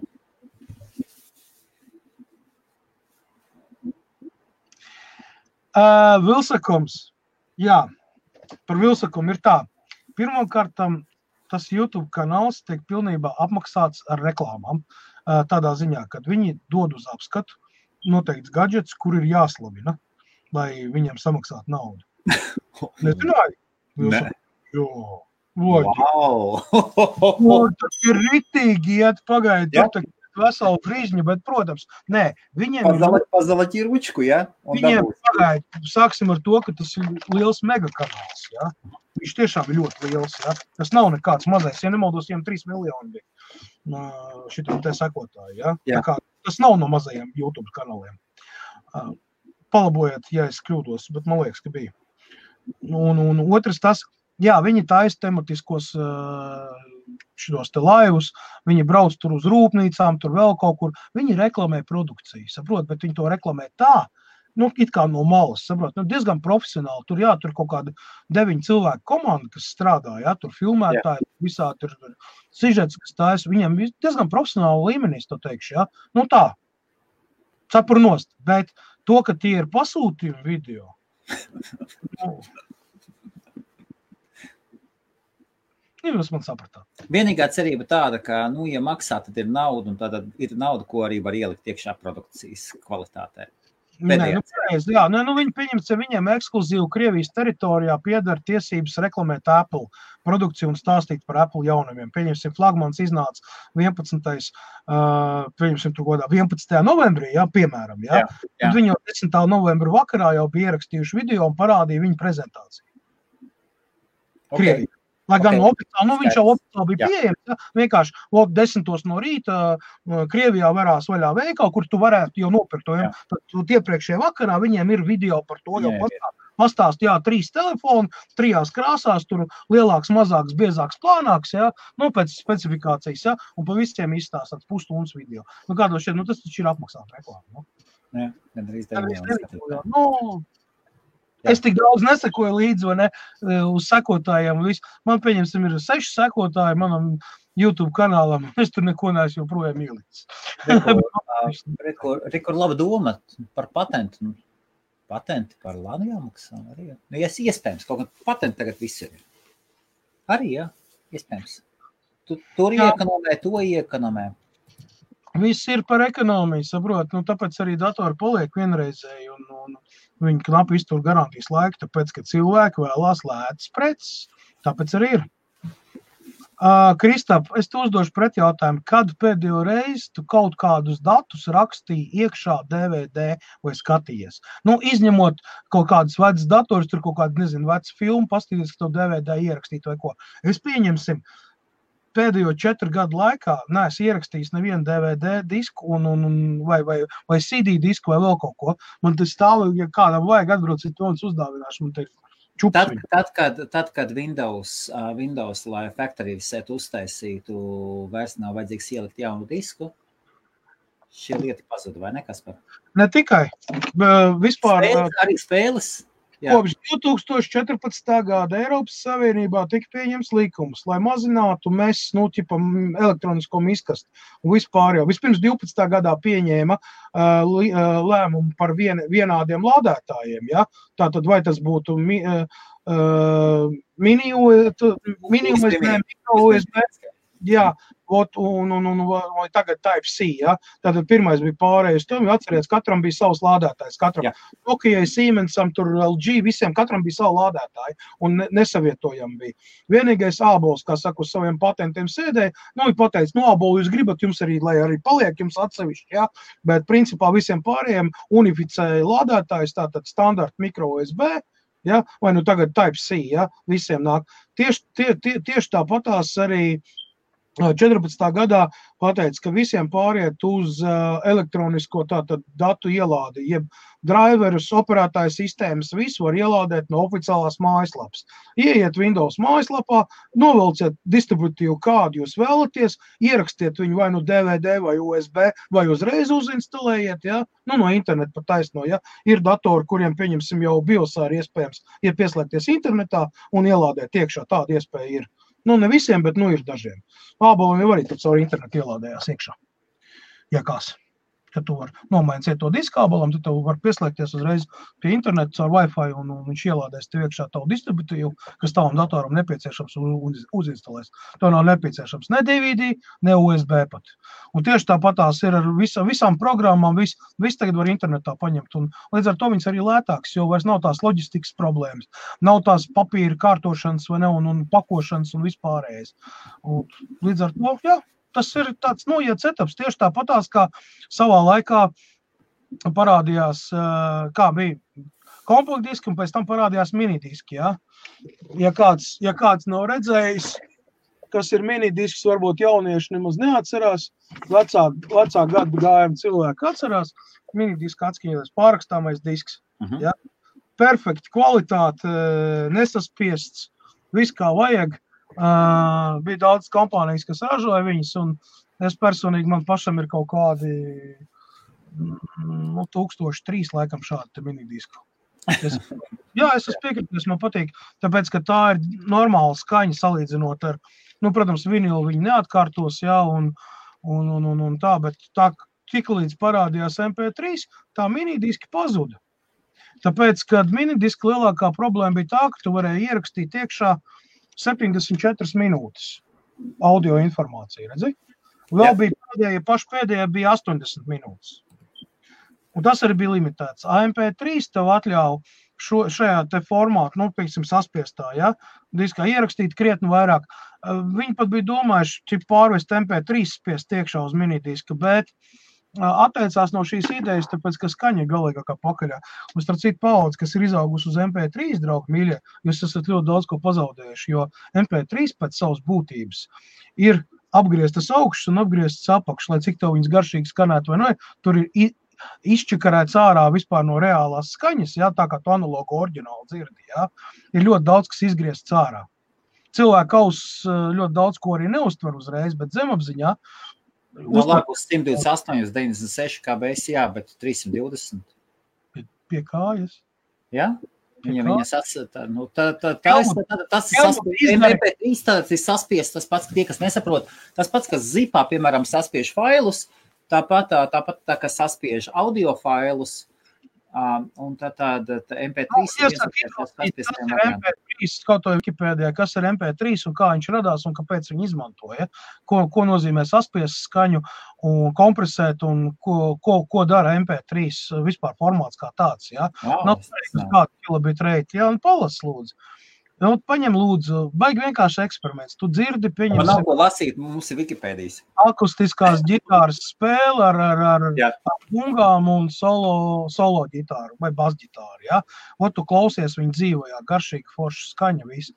Tu ieraksti ļoti augstas kvalitātes magnetofonu, pieņemsim, te jebkādu, ja? šo te ieraksti, ja? un pēc tam viņi iekačā iekšā datorā ar, pieņemsim, aududžī grafisko kārtu, vēl kādu tur profesionālo, ja? lai tur nebūtu zaudējumi nekādu tam līdzīgi. Ja?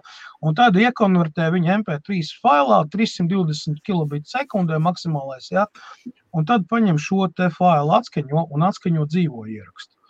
Nu, paklausies uz austiņām vienu un paklausies uz austiņām otru. Un tad tu saprati schēmu atšķirību.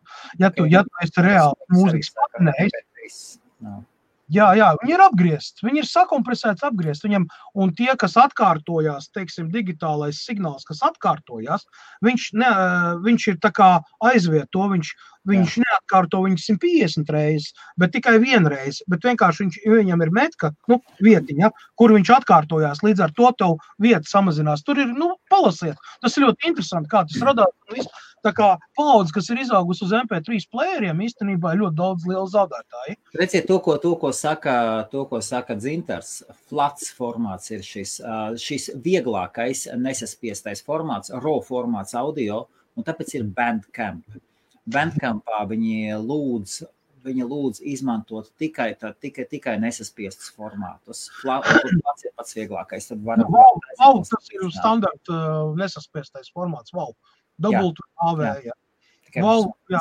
MP4 tas ir vienkārši tas pats MP3, tikai ar video kopā. Ja kas. Un tur bez starpības ar kādu burtu galā. Tur lielāks, mazāks modelis. Uh, jā, jā, Ērika piekrītu. Uh, vinils jāklausās, jā. Vinils un, lai cik tas dīvaini nebūtu, magnetiskā lenta. Tā, klies, mēs atgriezīsimies pie radiotehnikām. Es atvainojos, mēs savādāk tūlītās mēs iesim uz jautājumiem. Tūlītās mēs tiksim, tūlītās, kas par mēs tiksim, iziesim no vecākiem. Es kā redzu, radiotehnika zina, stop, šeit mēs nolakam strīpu, līdz radiotehnikai aiziesim. Paga, paga, paga, paga, draugi, mīļie. Nu, tā, kas par tiksim, tiksim, kas par tūries, ievēl cēlpu, gaidi. Tā, pas, paskatīsimies, tā šeit tas tā, tā, tā, tā. Uh, nezinu, nu, skatīsimies, kā būs, jo man ir, man ir, man ir divas darba dienas. Ingus izskatās, Ingus izskatās, ka nebūs. Es jau ne, jā. Paskaidrošu cilvēkiem, kas ir. Man ir divas darba dienas. Man ir no 9 līdz 3 ir veikals, kur es aktīvi darbojos ar datoriem. Un no pulkstens 3, 30 vai 4 atkarībā, kā es tieku, līdz kaut kādiem 9, 10, 3 rītā ir otrs darbs, kur norit, kur norit elektroautorāta pārbūve, kur notiek eh, daž, daž, dažādi citi lietu veidi. Tad man ir pilna, pilnvērtīga darbnīca. Ar, ar, ar, ar, ar, ar, ar, visiem, ar visām izdevušām sekām.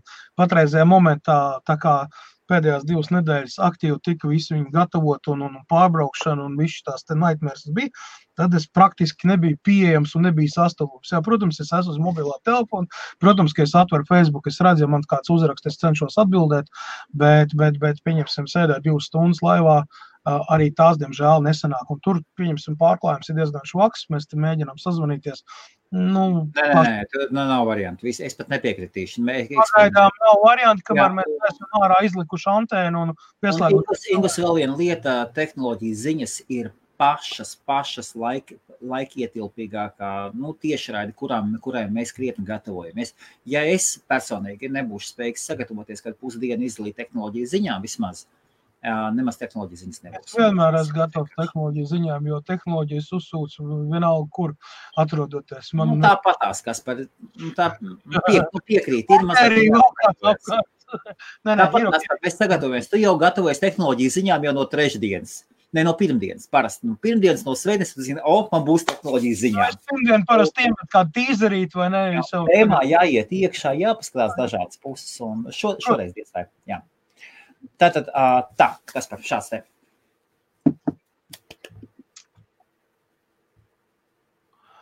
Mm, Inspirants sērija pat par sevi ir uh, bāzes stacija. Nu, kā jau pasaku, nu, tas ir vienkāršāk versijas. Ja tev būtu Dell Precision vai, pieņemsim, Dell Latitude, ja, uh, šiem te, vai, pieņemsim, ir analogs šitam Inspironam, ir uh, Dell Vostro 7000 sērija, kas ir principā tas pats, kas Inspirons, tikai ar steroīdiem. Vot, tad mēs varētu runāt, bet šī gadījumā šīs te dators, jā, viņš ir labs, ikdienas vajadzībām, tāds varbūt pišķi gamingam, tur, ja ir atsevišķa grafiskā kārtā, bet, bet principā, ja tu gribi video montēšanai, tad tev ir nepieciešama darba stācija. Un darba stācija vai nu no Dell Latitude, vai nu no Dell Precision. Mhm. Bez variantiem. Tās ir workstation, tās ir darba stācijas. Tieši grafikai, dizainam, video editēšanai, viss. Inspirants viennozīmīgi nebūs tam, jo viņam būs kaut kāda vidēja ranga, kaut kāda, nu, apgrieztā, pieņemsim, 960, 970, vai 1030, 1050 vai 1060. Nu, Mika, Mika ir, ir vēl viena lieta, paskaties, parasti pie video apstrādes ņem ar Xeon, ar Xeon procesoriem. Ja? Tāpēc, tāpēc, ka šiem te procesoriem i7, i9, i5 paskaties gadās dropped frames. Paskaties. Jā. Un, un video apstrādēs ir vissvarīgākais ir video karte. Procesors, procesors un video kartes. Un video kartēs skaties, jo vairāk kļūdas, cuda, Tas ir uh, Nvidia kartēm. Čudas. Jā, nu, ja tu apstrādās video, tad tu strādās ar Nvidia kartēm. Es pieļauju. Un tad, Radionam jā. arī ir. Radionam arī ir kartes, kas domāts video apstrādēji. Nu, nu, es, iesp, iespējams, iespējams. Es, esmu, es esmu ļoti daudz strādājis un es ar, ar video apstrādēju. Nvidia. AMD Phoenix speciāli uztaisīt. Es, nu, labi. mana, mana, mana pieredze, mana pieredze. O, lielam, jā, Nvidia, Nvidia diktē, jā, tas ir taisnība. Viņi arī daudz dārgāki. Viņi arī daudz dārgāki par AMD. Un ja tu, Miku, tikai iesāc mācīties video apstrādi, mans ieteikums no sirds, tīri, tīri no sirds, uzreiz mācies Adobe. Mācieties pašu galveno, kas ir. Nemācieties kreisas, kreisas lietas, kas jums pēc tam tikai nākotnē traucēs attīstīties uz priekšu. Mācieties Premiere Pro, krāsu gradēšana notiek ar DaVinci. Un, un tas tā ir vie, vie, piemēram, viena, kamēr kas pas attiek malā. Es ļoti nožēloju, ka es iemācījos CorelDRAW. CorelDRAW vietā, lai, tā, lai mācītos ilustratoru. Jo tajā brīdī CorelDRAW bija bišķiņa priekšā, pēc tam ilustrators atnāca un noslaucīja visu nos. Un joprojām līdz šim mirklim man ar ilustratoru ļoti švaki iet. Tur es CorelDRAW es jūtos kā zivs ūdenī. Un tad, kad kaut ko sarežģītu vajag, es lieku CorelDRAW un pēc tam eksportēju EPS tādā veidā mācieties uzreiz platās programmas, jo viņas ies tikai uz priekšu. Un jūsu CV paies gadi, kamēr jūs iemācīsieties programmas. Nemācieties kreisās programmas mācieties pašas labākās programmas, un tikai tad jūs būsiet labi speciālisti. Tas ir, Miku, tas ir no man, no sirds, ir ieteikums. Ir ieteikums lietas malā, lietas malā. Sameklē ir visādas versijas, ja studentu versijas. Visu kaut ko var izdomāt, var dabūt sliktākajā gadījumā, ja pavisam nav naudas. Adobe kaut ņem tos mēnešu trailus, pēc tam taisa jaunas kontus, taisu Gmailus, kaut, kaut Lūdzu, mācies pareizas programmas. Photoshop ir Photoshop, nekāda gimpe, nek, ne, nekādas. Tas viss tikai traucēs tev nākotnē attīstīties. Tas ir viss. Mācoties kreisās programmas, jūs, jūs paši, paši sev liekat spieķus savos attīstības riteņos.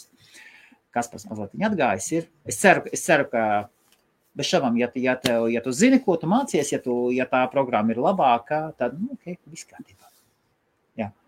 Video rediģēšanā ir jā. Tā. Tā, tā, tā, tā. tā. Kas par?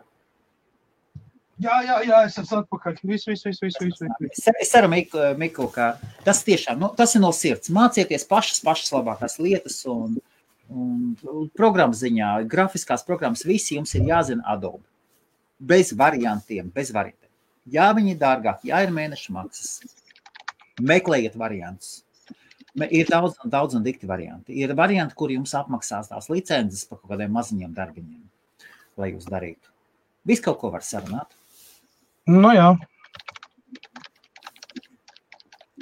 Es arī piekrītu, krāsa, ka krāsa gradācijai filmā un krāsa gradācijai filmā Da Vinci. Viss bez, bez variantiem. Profesionāla programma, kas ir kurai vispār tas speciāls klaviatūras. Mācies un tu, es nezinu, kāds vecums Mikam ir. Jā. Labi. Viss aizrāvās Helmuts. Jā, jā, jā. Jā. Kas bija vēl? Ok, uh, labi, tā, ejam, ejam tālāk, paskatīsimies. Tā, tā, tā, Queen, Queen, Queen. Tā. Tā, pagaid, kas par atvaino? Tā, paskatīsimies. Šoreiz es, šoreiz es kaut ko tik, tik, tik, tik, tik, tik, tik. Lūk. Aha. Ah. Kāds būtu optimāls sistēmas, lai stabili strādātu CC programmas trīs, kad vienlaicīgi Adobe Photoshop un Premiere Pro optimālais sistēmas nodrošinājums, nu, vecīt, nu, viņiem jābūt labam, labam sistēmas nodrošinājumam. 32 gigi, 8 gigabaiti, 8 gigabaiti video kartu. Viss ejam uz priekšu. 11 gigabaiti. Kas? 11 vai 16 gigabaiti. Optimālam. Nu, ok, labi. Labi. Priekš, priekš manis būtu 32. Jā, vai tagad jā. jaunā, kas ir 20. Uz, uz, čet, uz, četriem gigiem, uz četriem gigiem arī es visas šīs programmas. Jā, bet uh, tad jāliek ir divas grafiskās, 4 gigabaiti, divas grafiskās, jātaisa SLI versija vai, vai, vai pieņemsim. Nu, lai viņas strādā tā kā viena ar otru kopā. Ok. Iesim tālāk. Jau veci jautājumi, jau. Mm, nē, es neskatās, kā mums. Neskatos. Nu, cit, citreiz uztraucamies. Tāpat Nē, nē, visādi. Nu, man īstenībā ir ļoti daudz avotu, kurus ņemu informāciju. Un YouTube kā reiz ir ta, ne tas uh, primārais, ir ļoti daudz citu informācijas avoti, no kuriem savukārt YouTuber ņem un pēc tam stāst. Tā kā kopš Lainas izteicās nepārāk labi par mainošanu, mēs viņu neskatāmies. Pat tas joks. Vai ne? Nu, jā. Vārdu sakot, Dell ir Win 10, viss forši, bet skaļums ik pa brīdim pieaug pats no sevis, kad pieskarās skaļuma regulēšanas slīdim. Pats aiziet atpakaļ iepriekšējā skaļumā nesaprot. Uh, Windows taisa optimizācija. Windows 10 ir tāda feature, ka viņš um, default settings, ja tu aktivizē, ja, lai ko tu nedarītu, ja, viņš saliek viņus atpakaļ kaut kādos noklusējumos. Ja? Jā, jā, jā, jā. ir. ir, ir, ir. Šito es šito ne pirmo reizi dzirdu. Nu, nu. Tas nav ārprāts. Vienkārši tas ir saudzēt tavu ausi. Nu, pieņemsim, tu nejauši pieskāries vai ne tur uzlikt. Tur aiziet, pieņemsim, skaļums liels, un viņš domā, o, nē, nevar čšk, atpakaļ. Jā. Tas ir drošībai. Tieši tāpatās kā baterijas ekonomija tur ir uztaisīta. Windows 10 īstenībā ļoti daudz vispār tādas features, ko pa lielam cilvēkam nemaz nezinu, neizmanto. Ja jūs polasiet, paskatieties, kādas ir iespējas. Tur nokonfigurēt Windows 10, ir ceļš, ja tev ir Windows 10 Pro. Tur vājprātīgi viņi var konfigurēt. Ir uh, pat uh, Windows, ja nemaldos, mājaslapā bija šīs video pamācības, ko var ko, nu, parādīt, iespējas, visu, un ko var darīt ar viņu. Ja? Tā kā tāds, nu, tāds īsais apmācības kurs, tāds nu, introduction. Ja? Jā. Uh, neviens jau viņus neskatās. Čipu, tur domā, da, ko tur es tāpat gudrs. Vai jūs paskatieties, tur īstenībā tādas rozīnītes izmet ārā ik pa brīdim. Nu, tur, tur, tas, tie video ir gari, viņi kaut kādu stundu garumā ir katrs. Nu, tas ir britīgi, tur izskat, izskat vienu, otru, trešo.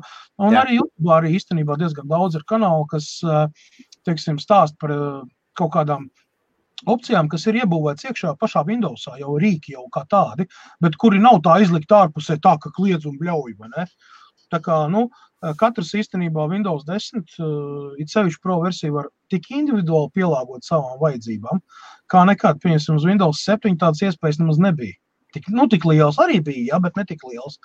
Tā kā nu, nepietiek tikai pogas spaidīšana, Facebook un YouTube skatīšanos un čatošana. Īstenībā Windows operētāja sistēma ir diezgan spēcīga. Tur ir ļoti daudz kas. Protams, ka daudz kas arī tāds, ko jūs nekad mūžā neizmantosiet. Ja? Bet tāpēc jau tā ir operētāja sistēma. Kas ir pilnveidojis. Nu, viņi visu laiku pilnveidojas, tas laiku liek klāt.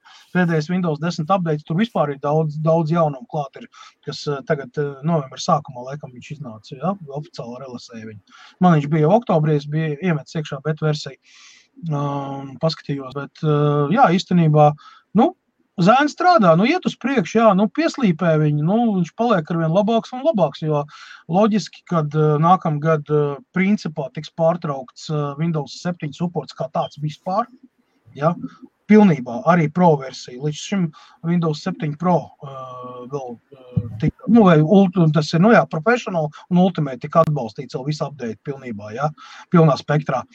Uh, bet, nu, būs laiks pāriet uz Windows 10. Okay. Un tagad Windows 1.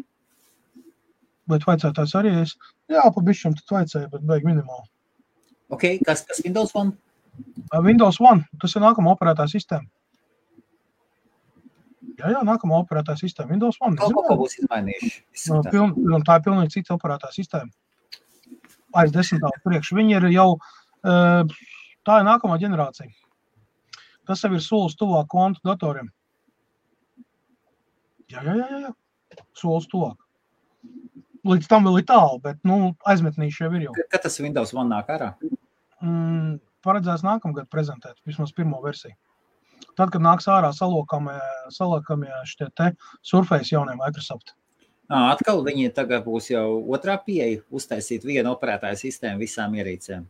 Jā, vispirms izmēģinās uz tādām ierīcēm, un pēc tam, ja viss aizies, tad palaidīs uz datoriem.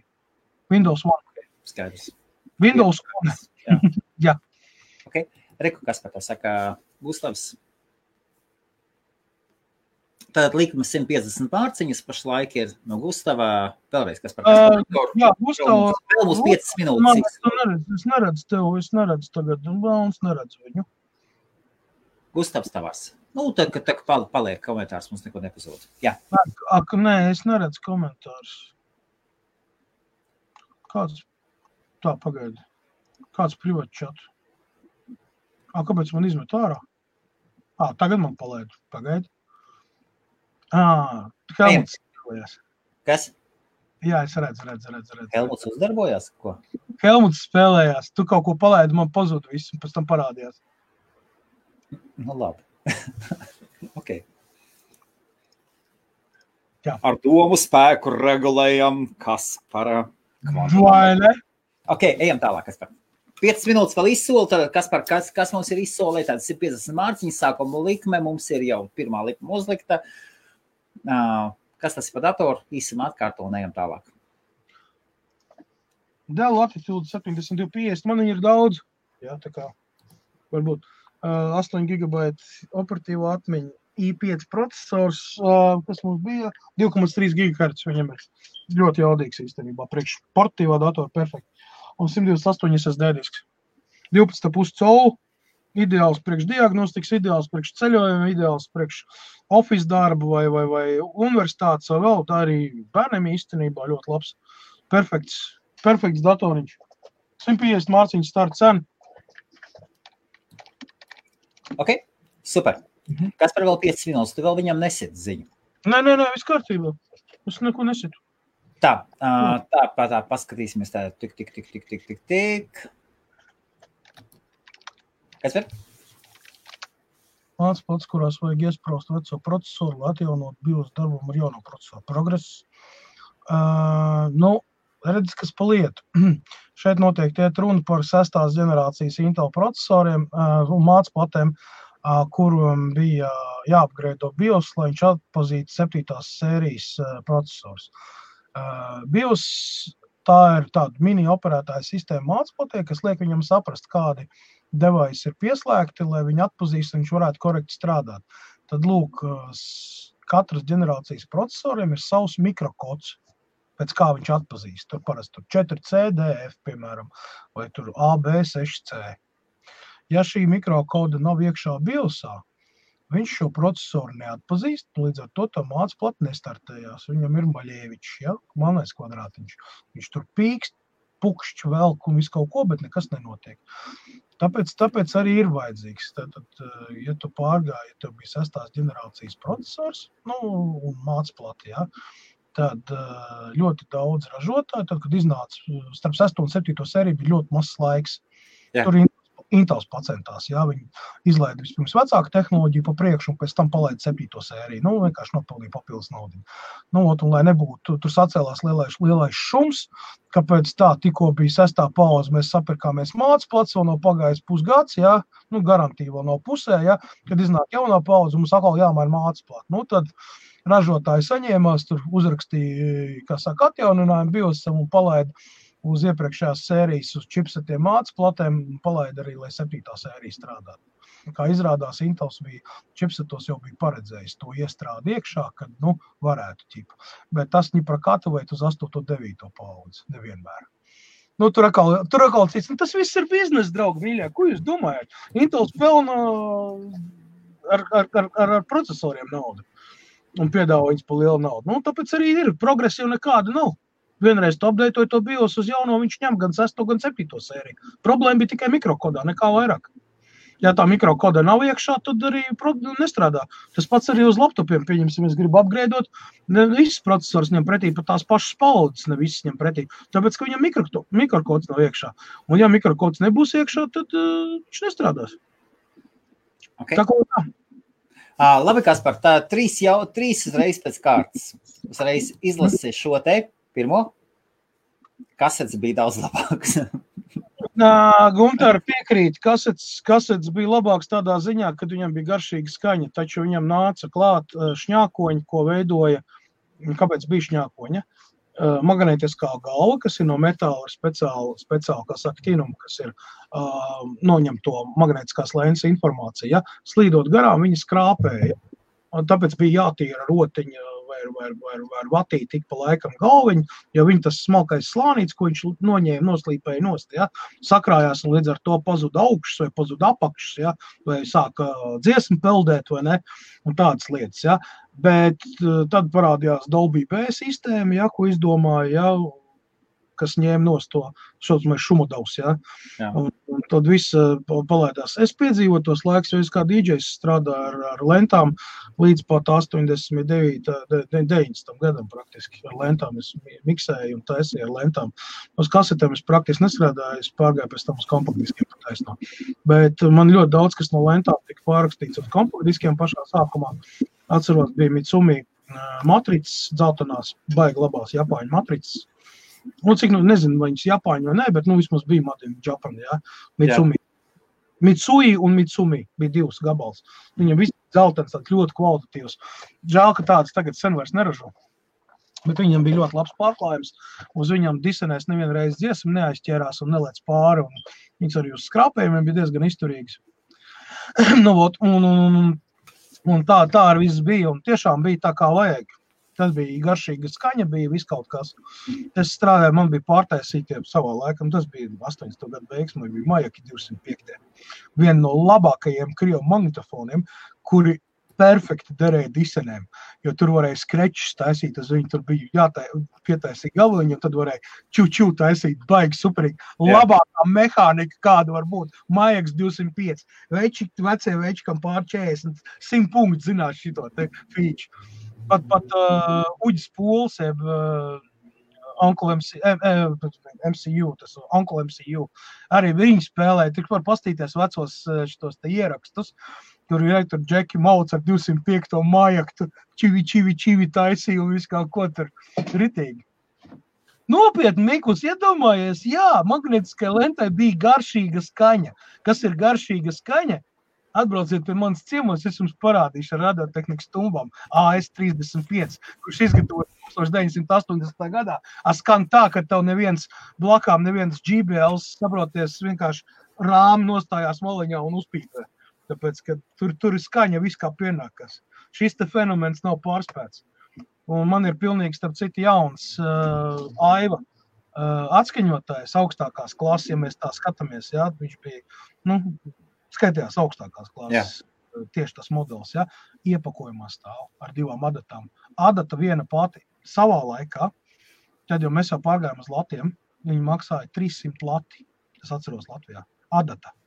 Nu, tā, skaņas noņemšanas galviņa vinila 300 lati varēja pasūtīt, ja sabojājās. Tad tu saproti, jā, tas nav kaut kāds tur, saproties, Chinatowns, tur viņi kļuška kaut kādu vai ko.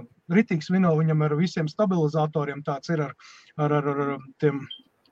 Viņam viņš, tas disks, viņš tā kā levitē, saprot, viņam nav nekāda vispār. Jā šitie te uh, trokšņi, zini, kas ir no motora vai ne, vai vēl tur kaut kādas mazas vibrācijas. Viņš tā kā uz levitāciju, viņš principā nekam nepieskarās. Viņam ir magnētiskais tāds puļķīts tāds no apakšas, ja, un disks peld pa virsmu, un tas ātrums regulējās viņam. Jā, jā, jā, jā bija tāda, jā. Un tur, lai sanāktu ideāli skaņa. Un vinilu plats savā laikā mēs mērcējām speciālos šķidrumos, lai dabūtu ārā skaņu, lai visus tos mazos skrāpējumus novākt nos, lai būtu maksimāli tīra skaņa.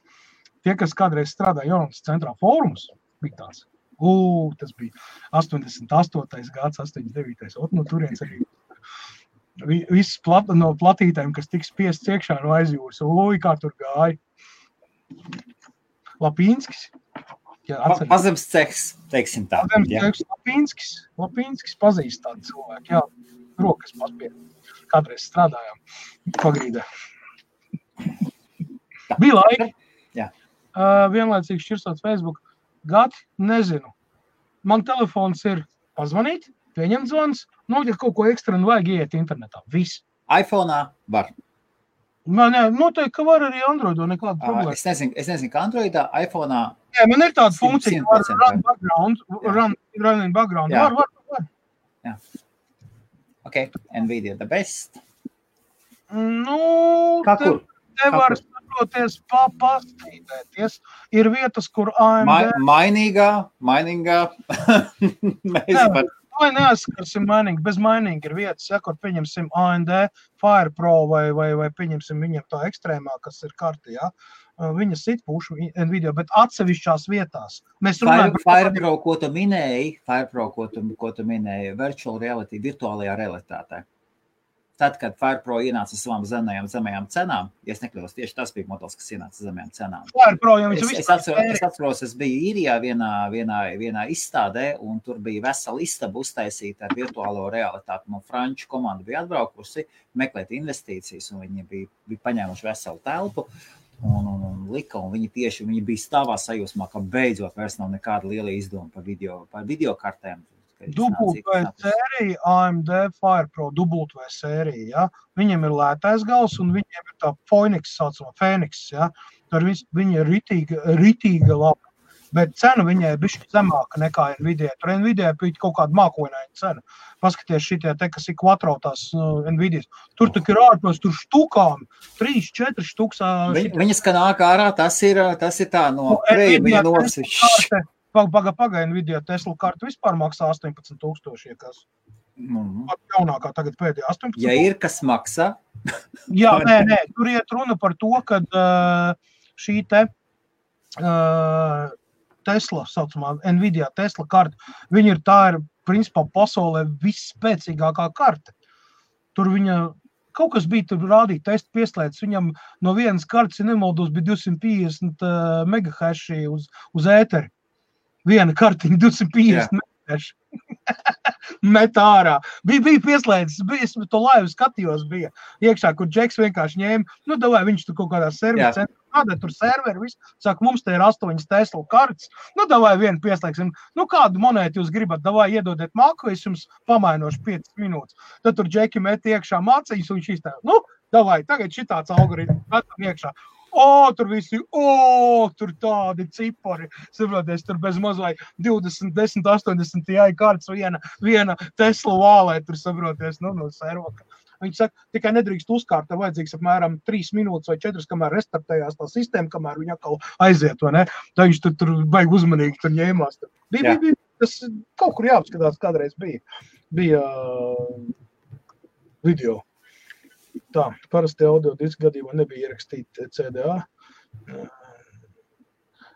Nu, īstenībā, Edgars, um, nevis tā, ka ne vairāk kā 12 dziesmas, bet tas bija atkarīgs no tā, cik liels ir faila garums. Ja to dziesmu ir 342, kas ir standarts, ja? radio, radio edition ir 340, 342, jeb radio versija, ja? tad tur varēja ierakstīt arī 16 dziesmas lai būtu precīzāk, tad 13 dziesmas līdz iekšā. 13. Jā, 13 lēnēkšā. Vēl dots. 74 minūšu diskā. Ok, labi. Uh, kā, kā ar blender? Blender Tas nezinu. jau pa- pavec jautājums. Ok. Uh, labi. Uh, video domā pavisam, nu, ja priekš sevis, tad viss kārtībā bez šaubām. Ā, nu jā, jā. Jā. Bet, at, bet, bet, atkal, bet atkal, tieši tāpēc, ka viņš nav vienkāršs, šīs programmas nav vienkāršas, ir ieteicams mācīties. programmas nav vienkārši paša priori par sevi. Ir jābūt kaut kādām zināšanām, nu, vismaz saprašanai par to, ko tu dari. Uh, jā, uh, Premiere Pro patiesībā ir vienkāršāka nekā viņai ir daudz, dažas lietas, kas ir tik, tik labi uztaisītas. Un ir, ir iemesls, kāpēc viņi no sākuma liekas sarežģīti. Tur Ja tāda grib funkcionāls iespējas. ja viņš Jā. grib iesākumam, tad lai paņem Sony Vegas Pro, piemēram, iesākumam. Viņam Iesākumam. jau savi ir, jā. Jā, Jā. jā. Nekāda vaina, nekāda vaina. Jā. Interfejs ļoti saprotams, viegli strādāt. Nu, bija šī Jā. jāpaturējās, lai tur dabūtu kaut ko iekšā. klāt, jā. Viņam Jā. daudz pluginu, kas, diemžēl, nav pa brīvu. Jā. Jā. Bet, bet, bet pat pa sev tā Sony Vegas Pro īstenībā, vai, vai So- Sony eh, tas arhitekts arī, kas viņam tur Jā. bija, arhitekts, viņam ir tīri labi īstenībā. Uh, jā, par nākošo jautājumu es atļaušos atbildēt, kas par drīkst. Ja? Uh, Droši. Winter Coral Draw ir kļuvusi par kreiso programmu. Gados desmit atpakaļ viņa stāvēja burtiski sāns pie sāns blakus ilustratoram. Šodien viņa ir kreisā programma. Viņa nav, viņa nav slikta, viņa ir ļoti laba. Un tā, ka man ir sarežģīti darbi, tiešām sarežģīti darbi, es lieku virsū, man ir oficiālais korals. Bet man viņš pat uz datora nav. Es, es noņemu nos, lai. Un visiem, tie, kas, tie, kas taisās mācīties, ja jums ir, ja jums pied, it sevišķi Latvijā ir palikuši daudzi vecie naži, ritīgi vecie naži, kas strādā koraldro. Neklausieties nevienā un mācieties ilustratoru. Pēc tam pateiksiet man paldies. Koraldro ir labākais vektoru pārvaldības. Ilustrators dara pilnīgi to pašu. Pilnīgi to pašu. Plus, plus, plus papildus, plus ir papildus funkcionāli, plus ir papildus, oh, kas par izšāvā ārā. Plus ir pakcils fiks funkcionāli. Uh, jā, un toties uh, abiem uzbūve ir ļoti, ļoti atšķirīga. Jā, kas par tevi izšāvā ārā? Nē, es nejauši nospēju login. Adobu novalc kaut no torentos. Paņem, paņem, eh, man patīk YouTube komentus, apskatījos. Man bija tas manīgs 205. un Lapīnskis man ieraksts piegādāja. Jā. Pareizi, jā. Lapīnskis piegādāja visiem DJiem ierakstu. Tic man, laika posmā no 85. gada, ja ne pat vēl ātrāk, līdz pat ā, 90. gada sākumam, kad jau, kad jau viss tāds ā, tā, tā, Kas tā. par, par to skaļumu, kas pats regulējās? Start, Windows settings, audio, un tad skaties. Tur, o, Dievs, kā var regulēties. Nu, Pielāgoties. Nu, kā, nu, man tagad pa datoru, lai es to nevarēšu tā izstāstīt. Tur ir zināmas uh, lietas jāizdara. Nu, jā, palas drusku uh, F1 nospied uh, palīdzības pogu, ierakst iekšā audio, un tad tev izmetīs ārā visus iespējamos topikus. Un tad paskatās, ko tu gribi darīt, un tad tev tur Windows vai Cortanai uzprasa. Viņi tev pamācīs. Tici Jā. Tur Kortana ir īstenībā starp citu smieklu smiekliem, bet īstenībā, ja viņai uzdod jautājumu, kas saistās ar Windows operatīvu sistēmu darbību un kaut kādiem paplašinājumiem, viņa ļoti precīzi pastāsta, kur iet. Un tad, kad tu to dari, viņi saka, un tagad nospied šito taustiņu, un tagad mēs Jā. ejam tur iekšā. Visu. Tev ir pamācītājs blakām, nu, kā Jā. Aleksa, kā Sirija, tā viņiem ir Kortana. Nu. Tādas lietas viņi prot paskaidrot. Viņi to nemācīs pastāstīt, kā iepazīties ar meiteni un kā viņu aizrunāt uz pirmo randiņu. Bet eh, kas saistīts ar Windows darbību un regulēšanām, tic man, tur labāk palīga nav. Tāpēc viņiem vairs nav uh, Microsoft Live asistants. Ja? Viņam ir Cortana. Desmitam Windows. Viņam vairs nav support centrā, kā bija kādreiz live chats ar aģentu vai nekur viņš to stāstīja. Tagad ir Cortana, mākslīgais intelekts. Viktoram mēs pateiksim, Vi- Viktors ir vienīgais, kas šitā drīkst izrunāties un neizrunājies. Viktor, tu esi cits putns. Tu pērc visu, kam ir atlaide Black Friday. Šodien, tas, ka, draugi, tas, draugi, šodien ir Kyber Monday. Jūs vēl varat Cyber, Cyber Monday bez šaubām, jā. Jā, jūs varat game, GameSpotā un vēl kur šitais te uh, paskatīties un nopirkt, pieņemsim, es nopirku par trijām mārciņām, nopirku nākamam gadam uh, no 32 licenci. Pa trijām mārciņām nākamam gadam uz trijiem kompjūtiem. Jā. Tā, kas par nekur ir. Tā, labi, ejam uz jautājumu atpakaļ. Tā, par, par, par ilustrātoru un koreli viss beidz, beidziet. Uh, Jā, tas nozīmē, ka saprotiet, iet uz priekšu, dzīve iet uz priekšu un mainās tehnoloģijas un mainās, mainās lietas. Kāpēc Windows 10, kāpēc ne Windows 7 neturpināja? Tāpēc, kad Windows 7 kodolā ir ielikt tā laika tehnoloģija, kas jau ir sen novecojusi. Pieņemsim, uh, 32 bitu sistēma neatbalsta vairāk par 4 gigabaitiem operatīvās atmiņas. Neskatoties uz to, ka tu tur vari iebāzt kaut 32, viņš jau nav redzējis 4. Ja? Viņš to rādīs, ka 32 gigabaiti, bet pieejami ir tikai 4. Tāpēc, kad uh, patīk kodols, Windows kodols 7. neļauj. Ja mēs runājam par 64 bitu sistēmu, tad viņam ir par XP kas par. Nē, nē, nē, nē, nē, nē, nē. pagaidiet, pagaidiet. Pagaid, pagaid. Ah, 3, 3, 2 bija un 64. Jā, jā, jā. jā, jā, jā. 64 bija sistēma, ir cits. Sakā, viņš, teiksim, 16 gigabaitu atpazīst un pat 32 var ielikt, bet reāli viņš strādās tikai uz 16 gigabaitiem. Tie otri 16 stāvēs rezervē. Tālāk, nākamais. Windows 7 limits NTFS sistēmā ir 2 terabaita cietais disks. Vairāk viņš vienkārši neatpazīst. Tev viņš ir vai nu te, tev ir 4 terabaita cietais disks, tev viņš jāsadala divos diskos, vai ne, lai būtu, lai viņš varētu, un, un nevienmēr tas izdodas. Tad ir vēl vesela čupa ar, ar, ar lietām, kur pats Windows kodols, kā tāds pats kernels, viss, ja, viņš ir novecojis. Ja, uz ko ir bāzēts Windows 7? Tad, tad tu gribi teikt, ka man 36 gigabaiti reāli ir, rekomend, man ir, man ir 36 gigi. Op, es saprotu, tev ir 64 bitu operators. Viņa reāli tev strādā uz 16. Tas nenozīmē, ka viņi nevar pavilkt. Viņi vienkārši buferī tur. Nu, tur, ir, tur ir nianses, tur ir nianses. Var piespiest viņu strādāt, bet tur ir čaklās rociņas jāpielieto, lai viņš uzreiz visu izmanto. Viņš vienkārši rezervē 16 gigabaitus. Nu, jebkurā gadījumā uh, limits ir tāds, kas ir Windows 7. Tas ir Windows 2000 vai, vai, vai šī TNT bāze, un izvākts viss ārā no vistas, un labākais un no XP apvienots kopā. Tas ir Windows 7. Viss tā laika tehnoloģijas samestas kopā, kas bija. Windows 10 ir pavisam cita platforma, pavisam savādāk. Pat viņi nevar īsti pat salīdzināt ar Windows 8, jo tā bija, tā bija tāds, tāds pārējais posms, bija Windows 8, pēc tam 8.1 kur, bija, kur viņi izlaboja iepriekšējās kļūdas atkal un tā.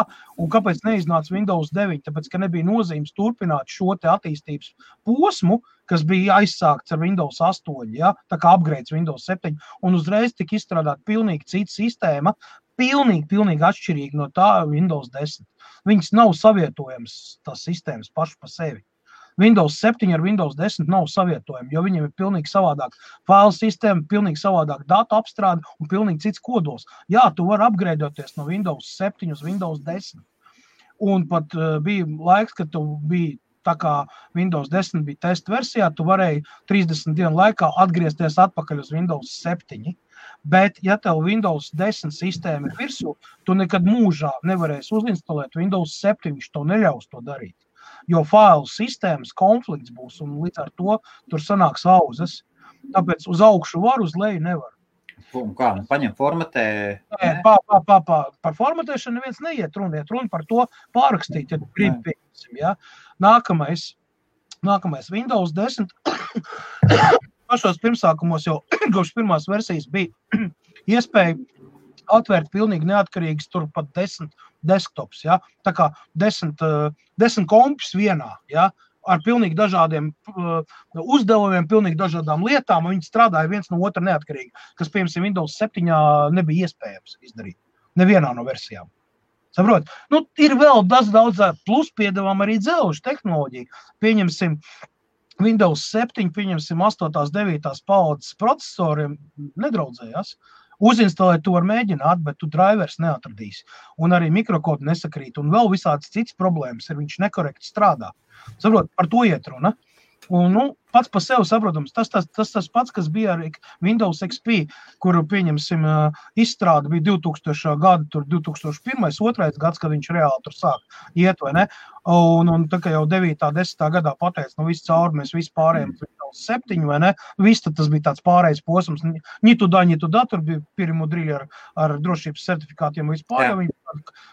Riktīga vista, tad klibu uz abām kājām. Ja? Viņi tur kaut kādus divus gadus noturējās, un viss no viņas atteicās. Ja? Met pakaļ un, un pa veltu, un viens neņēma. Tad, lūk, man nācās, man ir dators, kurš gan ir desmit gadu vecs, ja, bet man nācās uzinstalēt Windows XP. Trešo sērijas paku es atradu, meklēju ilgi pa Krievijas dzīvēm, jo te Anglijā atrast nevar. Tam, kuram update gāja līdz 2019. gada aprīlim.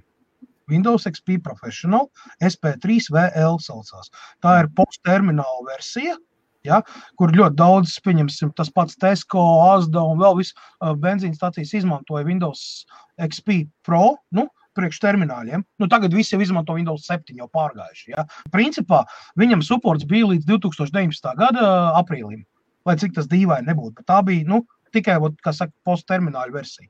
Nu, lūk, es viņu tagad uzinstalēju. Protams, ka viņam limits ir 8. Internet Explorer. Tu nevari 11 uzbāzt virsū, viņš vienkārši dzelžs nesaprot.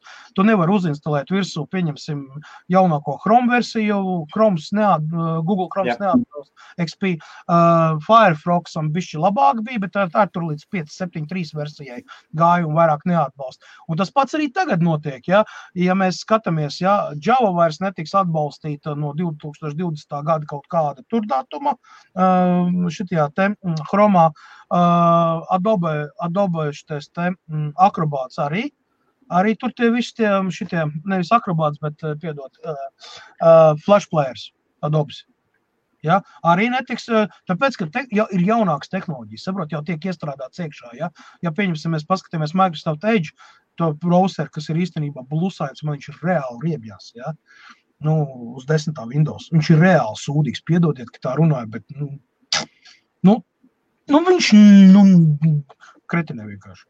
Tāpēc, starp citu, Windows 10. iekšā ir iebūvēts Internet Explorer 11. Kā viņu dabūt ārā, ļoti vienkārši. Ierakstiet tajā, kur kortons tas lodziņš apakšā pie, pie Windows zīmītes. Ierakstiet iekšā IE11. Un jums parādīsies Internet Explorer zīmīte, paņem ar labo taustiņu un put to taskbar. Tev būs nevis Microsoft Edge, bet Windows Explorer 11. Un Edge to var dzēst ārā. Un tev būs 11. Explorer, tradicionālais, normālais, viss kā pienākās, bez visādiem šitiem te vipindroniem, Edge un tā tālāk. Ja, ja kas, ja nezinājāt. Kā mums zināja šo brīnumu? Ne. Windows 10 oficiāli to nāk ar Edge. Viņš priekšā ir, visur viņi metās virsū. Bet ievadot iekšā tur vienu reizi un pieliekot uz tas bāru, tev būs Windows Explorer 11. Un Edge to vairs netraucēs. Tipā, ah, tu izvēlējies Explorer 11. Nu, labi, tad es tev okay, labi, kas par minūtes desmit vēl. Tā. Kubertrakt. jā, kibertrakt tas ir, tas ir laba lieta. Jā. jā. Kas tas ir? Cybertruck, nu tas taču ir šitais te uh, Elon Musk, tas. Uh, Ah, es, es sapratu, viņš uzlicis ir šo te desmit, jā, wallpaper. Ok. Ok, Windows Core noņemās. Labi, varbūt. Mm.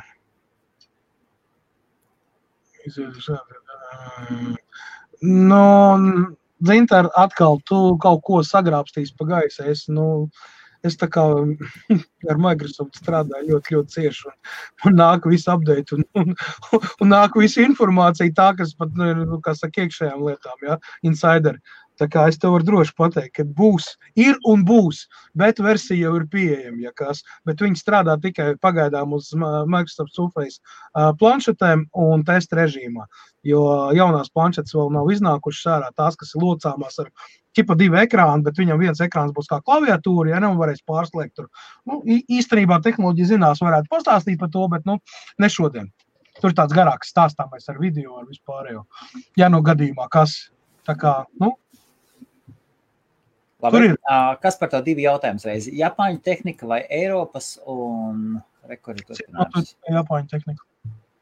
Iespējams, ka tie abi kopā. Helmuts ir redzējis. Mūzikas centrs man ir īsts Japāns aivu. Augšā ir īsts Japāns pionieris, īsts Japāns Sony, īsts Japāns aivu. Un tad ir uh, divi Maransi, viens Onkyo ja jūs zināt, kas, tie, kas tās par kompānijām, tās ir Japāņu kompānijas, un tur nav nekāds Ķīnas vai priekš Eiropas. Tas ir nu, viss normāli aparāts.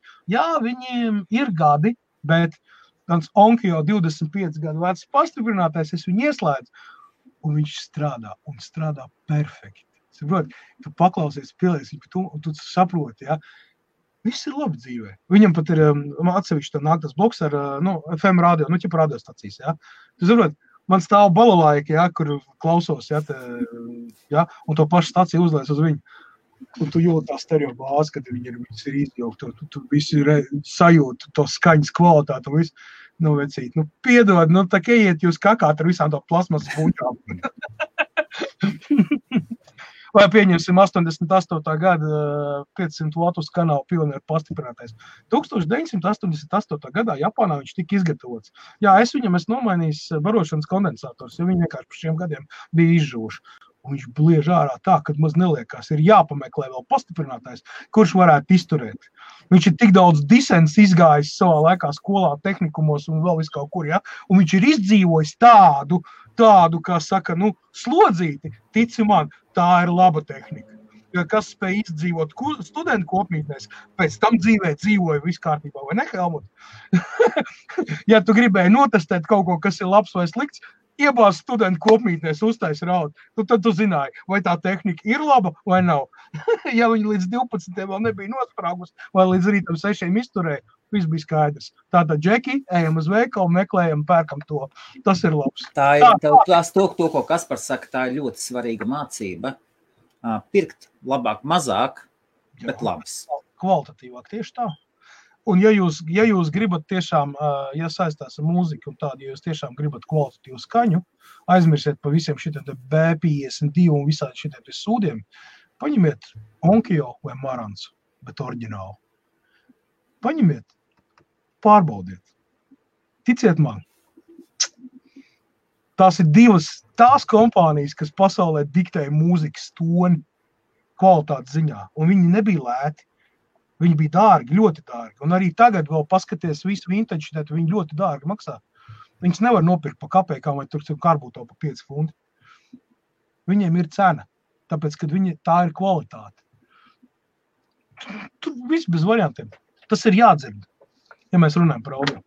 Ok, labi. Pēdējais jautājums visiem pārlikšu pāri. Pēdējais šāds jautājums, un ar to mēs arī Uh, to mēs arī noliecam. Game cooling sistēma tā ir šķidruma dzēs, iekšā telefonā šķidruma dzēs. Viņš ir ļoti labs īstenībā, ātrs un labs. Man, man vispār ļoti fascinē Xiaomi produkti. Tā nav, neuzskatiet to par reklāmu vai apmaksātu vai tādu, bet man tiešām patīk Xiaomi filozofija un viņu produkcija. Viņi tiešām cenšas iekarot tirgu ar kvalitatīvām liekām, lietām. Ar kvalitatīvām lietām. Sveiciens Zviedrijai! Jā, parasti radiotehnikas 101 un kuškai bija čau, bet Briks un Barks turēja tā kā pionieri.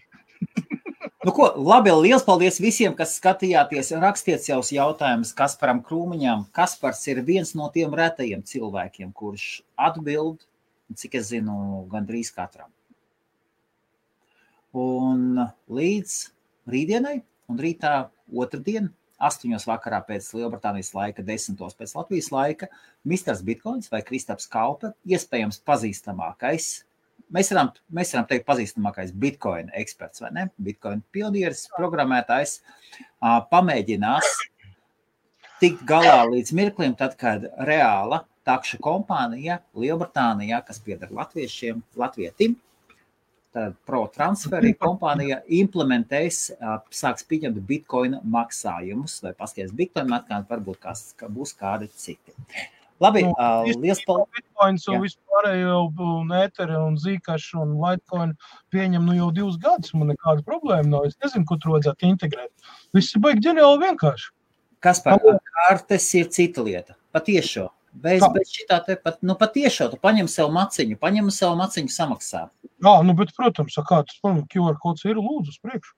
Nu, ja kāds pieņem, es nesen taisīju eksperimentu, es staigāju pa Londonu stundu, man tā liekas, figu, jā. Figu, neviens nekur. Es, es pārbaudīju, jā, vienā, man, man tādā makā stāv un laipnīgi makā stāv. Un Vo, un neviens man naudu nevar paņemt.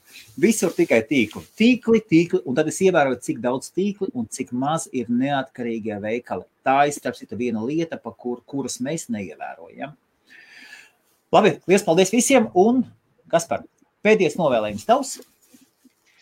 Visiem ražanu nedēļu sekojiet līdz jaunumiem. Iespējams, ka es padalīšos ar kādu jaunumu saistībā ar projektiem, ko es taisu. Un viens otrs būs ļoti pārsteigts, cik tālu viss aizgājis un, un ko es backgroundā paklusiņo taisīju un, un kas, ir, kas ir parādījies.